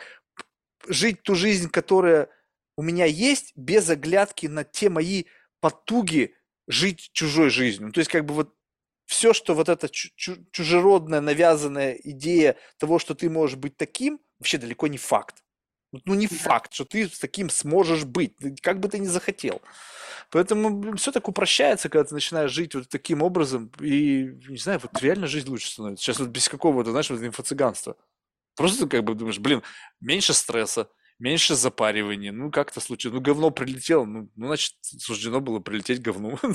как бы с чего ты взял, что ты будешь только плюсы от жизни получать? Нифига, ты будешь получать все. И единственный момент, вот что, как бы, мне кажется, максимальный такой дзен-момент наступает, когда ты перестаешь сопротивляться, то есть вот как бы, когда вот это такой, как бы, как бы дефолтный мод, когда ты, наоборот, открыт к детерминизму, а не постоянно борешься. То заснул, то проснулся, то заснул, то проснулся. Вот знаешь, вот это вот бодалово бесконечное. Мне кажется, сжирается столько на этом как, пути. Сопротивление от, ну ты вот смотри, вот, да, вот физика, да, вот сколько вот я сейчас давлю, и сколько сил надо этой руке, чтобы удерживать, сопротивляться да, да, да, да. больше, чем э, вот та, которая давит. И а все... ты представь себе, что это тормозит, и как бы как эта штука могла бы ускориться, если бы перестал сопротив... постоянно оттормаживать. Ну, есть, может быть, я и в кювет сразу же улечу, знаешь, бам, и завтра Марка не стал, такая черный экран, извините, Марк умер. Может быть, да, то есть сценарий, если бы их очень много, но если дать собственной жизни проявиться, вот то, о чем ты говоришь, да, то есть как только я начинаю улавливать это, вот прислушиваться к себе, делать то, что я хочу, сопротивление исчезает. Мне не, не с чем бороться, нечего отторгать то, что я не хочу делать, то, что не мое, не могу уже больше делать. Понимаешь, просто ты же живешь вот в встроенный, то есть ты пытаешься как бы встроиться себя с этими идеями в мир, который говорит о том, что ты наоборот хозяин жизни. То есть как бы и когда ты работаешь с людьми, когда ты общаешься с другими людьми, то есть получается, что тут я прямо чувствую уже эту проблематику. Чем больше я туда делаю шагов, тем меньше я нахожусь, как бы, ну, тем меньше людей вокруг меня. Ну, то есть, как бы, как будто бы движение туда, оно сопряжено с уменьшением, как бы, людей, которые, ну, как бы не то чтобы препятствуют полноценному погружению, а просто они тебя как раз-таки, ну, останавливают. То есть они тебе постоянно как бы намекают на то, что ты, слушай, вот ты же вроде как ты можешь так себя вести, ведь вот, вот, вот, вот, вот, вот, вот. И поэтому как бы людей, а если человек близкий, то просто тупо наплевать на его слова нельзя. Ну, понимаешь, да? То есть, как бы, иначе что вас сдерживает? Что если тебе человек что-то говорит, и ты говоришь, слушай, ну спасибо, ну иди нахер, да? То есть, получается, что близости здесь быть не может. Потому что здесь как бы возникают люди, как бы, ну, такие проблематики возникают, что ты вроде бы должен эм, в рамках этой системы ценностного обмена, да, что-то как-то давать все равно взамен. А ты говоришь, слушай, я, знаешь, я буду только брать. А если ты скажешь мне это не делать, то, к сожалению, я не могу тебе это дать. Ну и все это рушится. И получается, что у тебя вокруг какое-то невероятное количество людей, но эти все люди вообще как бы чужды. Ну, то есть как бы вот они как какие-то просто вот ну, просто источники какой-то информации, ты к ним подключаешься, что-то присосался, задвинулся дальше, следующий. И осталось вот буквально, как бы друзей уже не осталось, это уже факт. А те просто как бы как жизнь свела с кем-то и, и протащила, знаешь, вот через терновник вместе. И когда у нас одинаковые шрамы в одинаковых местах, ты как бы человек и думаешь, блин, ну вот он мне близок. Но близость такая, через боль, знаешь. То есть просто то, что мы были в один момент времени в одном контексте, и это нас одинаково как бы сломало, на самом деле это не дружба, это просто какая-то, знаешь, сопи- взаимное сопереживание, и как бы просто таких людей мало, с которым ты как-то протащила тебя через какое-то дерьмо. Вот, и, и все. А все остальное это вот люди, которые просто ты создаешь какие-то контексты, где человека подзатащить, подтрещать там под предлогом либо бизнеса, либо подкаста. Да. Но есть друзья, а друзья, как правило, человек друзей лишается уже годам к 30, потому что друзья – это нечто школьное, детское. А после 30 начинаются единомышленники. Блин, ну друзья Очень есть. мало остается. Но это это единичный случай. Человеку в возрасте очень тяжело найти друга, вот друга такого. Нет, так они, они не находятся в возрасте, они про, протаскиваются через да. года. Вот, вот когда... Я просто вот взять, допустим, моего отца, да, несмотря на то, что он уже давно-давно эмигрировал из России, да, у него по-прежнему очень близкие отношения со своими одноклассниками и людьми из школы. И бабушка такая же была. Бабушка до самой смерти, у нее были подружки из университета, не из школы, потому что она приехала в другую страну, когда она уже была взрослой. Вот поэтому это же удивительно, как насколько она дорожила этими отношениями, они были как бы вот каждодневные, и я просто видя, и, и сейчас у меня есть знакомые, у которых друзья там по 40 лет, 50 лет, прям друзья, не разлей вода, каждый день там, ну, может, не каждый день, но тем не менее. И ты понимаешь глубину этой дружбы, потому что ты однажды ее почувствовал, вот прям вкусил вот это вот какое-то вот, знаешь, вот ощущение того, что ты можешь назвать этого человека другом.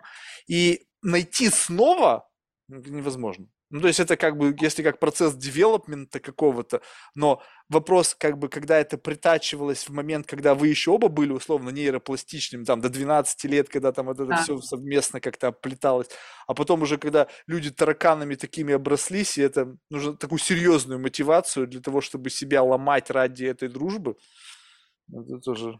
Ну, дружбу, как и любовь, как и отношения межличностные, еще их надо не только получить, а еще и сохранить. Да? Это тоже не, некая, ну, некий такой процесс, который происходит э, под влиянием множества обстоятельств, и человек один меняется, и второй меняется, и чтобы это все было синхронно, и в дружбе также. То есть если один человек растет, а другой там не растет, или у него меняются приоритеты, дружба разваливается. И на их место во взрослом возрасте приходят единомышленники, то, как мы вместе думаем, да, вот какие у нас одинаковые шрамы, через какое количество говна мы съели и через что мы прошли. И на этом э, вот есть какая-то зацепка, и мы можем общаться, мы можем выстроить некие вот тоже доверительные отношения, которые будут ну, похожи на дружбу. Ну да, такая какая-то какая-то версия, такая более, ну, скажем так, облегченная версия, где... Хотя тоже неизвестно. Короче, другая. знаешь... Она просто другая. Другая, да. Ладно, Лиз, спасибо большое. Видишь, было как-то необычно каждый раз, каждый раз не знаешь. То есть у меня есть, конечно, грешок, что у меня есть некая такая, знаешь, перед началом беседы виртуализация. То есть, условно, есть какая-то модель, в которой загружаются данные человека из его биологической справки, и такое как будто бы пред, пред, представление о том, как это может быть, да. Но ведь эти данные, опять же, не сорсятся, исходя из каких-то, ну, не знаю, общепринятых представлений о том, как мы делимся информацией о себе. И поэтому иногда бывает так, что, знаешь, как бы человек оказывается намного глубже, нежели представленные в биографической справке данные. И, соответственно, все идет как бы другим, другим способом. Поэтому спасибо тебе, это оказалось глубже, чем ты о себе написала. Потому что написание такое, как раз-таки исходя из вот этой вот новой повестки. Там я, там колумнист, там Forbes, там того, другого, третьего. С одного места, и я же не знала, что там в биологической, ой, в биологической, биографической справке, да, э, и скопипастила и вставила. Ну, а я так и понял. То есть, да, ноншалантли, да, вот так вот мы... Ну, понимаешь, вот этом-то и все и фишка в том, что люди, вот так мы и живем. И самое, что любопытное, что теперь этого стало достаточно. Ну, если ты это вбросила, да. и люди в это поверили. Ну, да. то есть этого достаточно для них, чтобы тебя воспринимать так, как оно есть. Они даже не пытаются, а может быть там что-то есть еще какой-то слой за этим. Много стилем. информации. Если каждого вот анализировать, э, очень энергозатратно. А мне нравится. Я, видимо, уже, знаешь, как бы... Я, я в этом нашел, как из этого энергозатратного, по мнению других людей, процесса извлекать больше энергии. То есть, когда ты вроде бы как бы делаешь усилия, но в то время, когда ты находишь какой-то самородок, он оказывается, знаешь, КПД этого действия бывает превосходит затрат. Ладно, спасибо большое, успехов. Да, спасибо, Макс, что пригласили. Всего хорошего. Пока.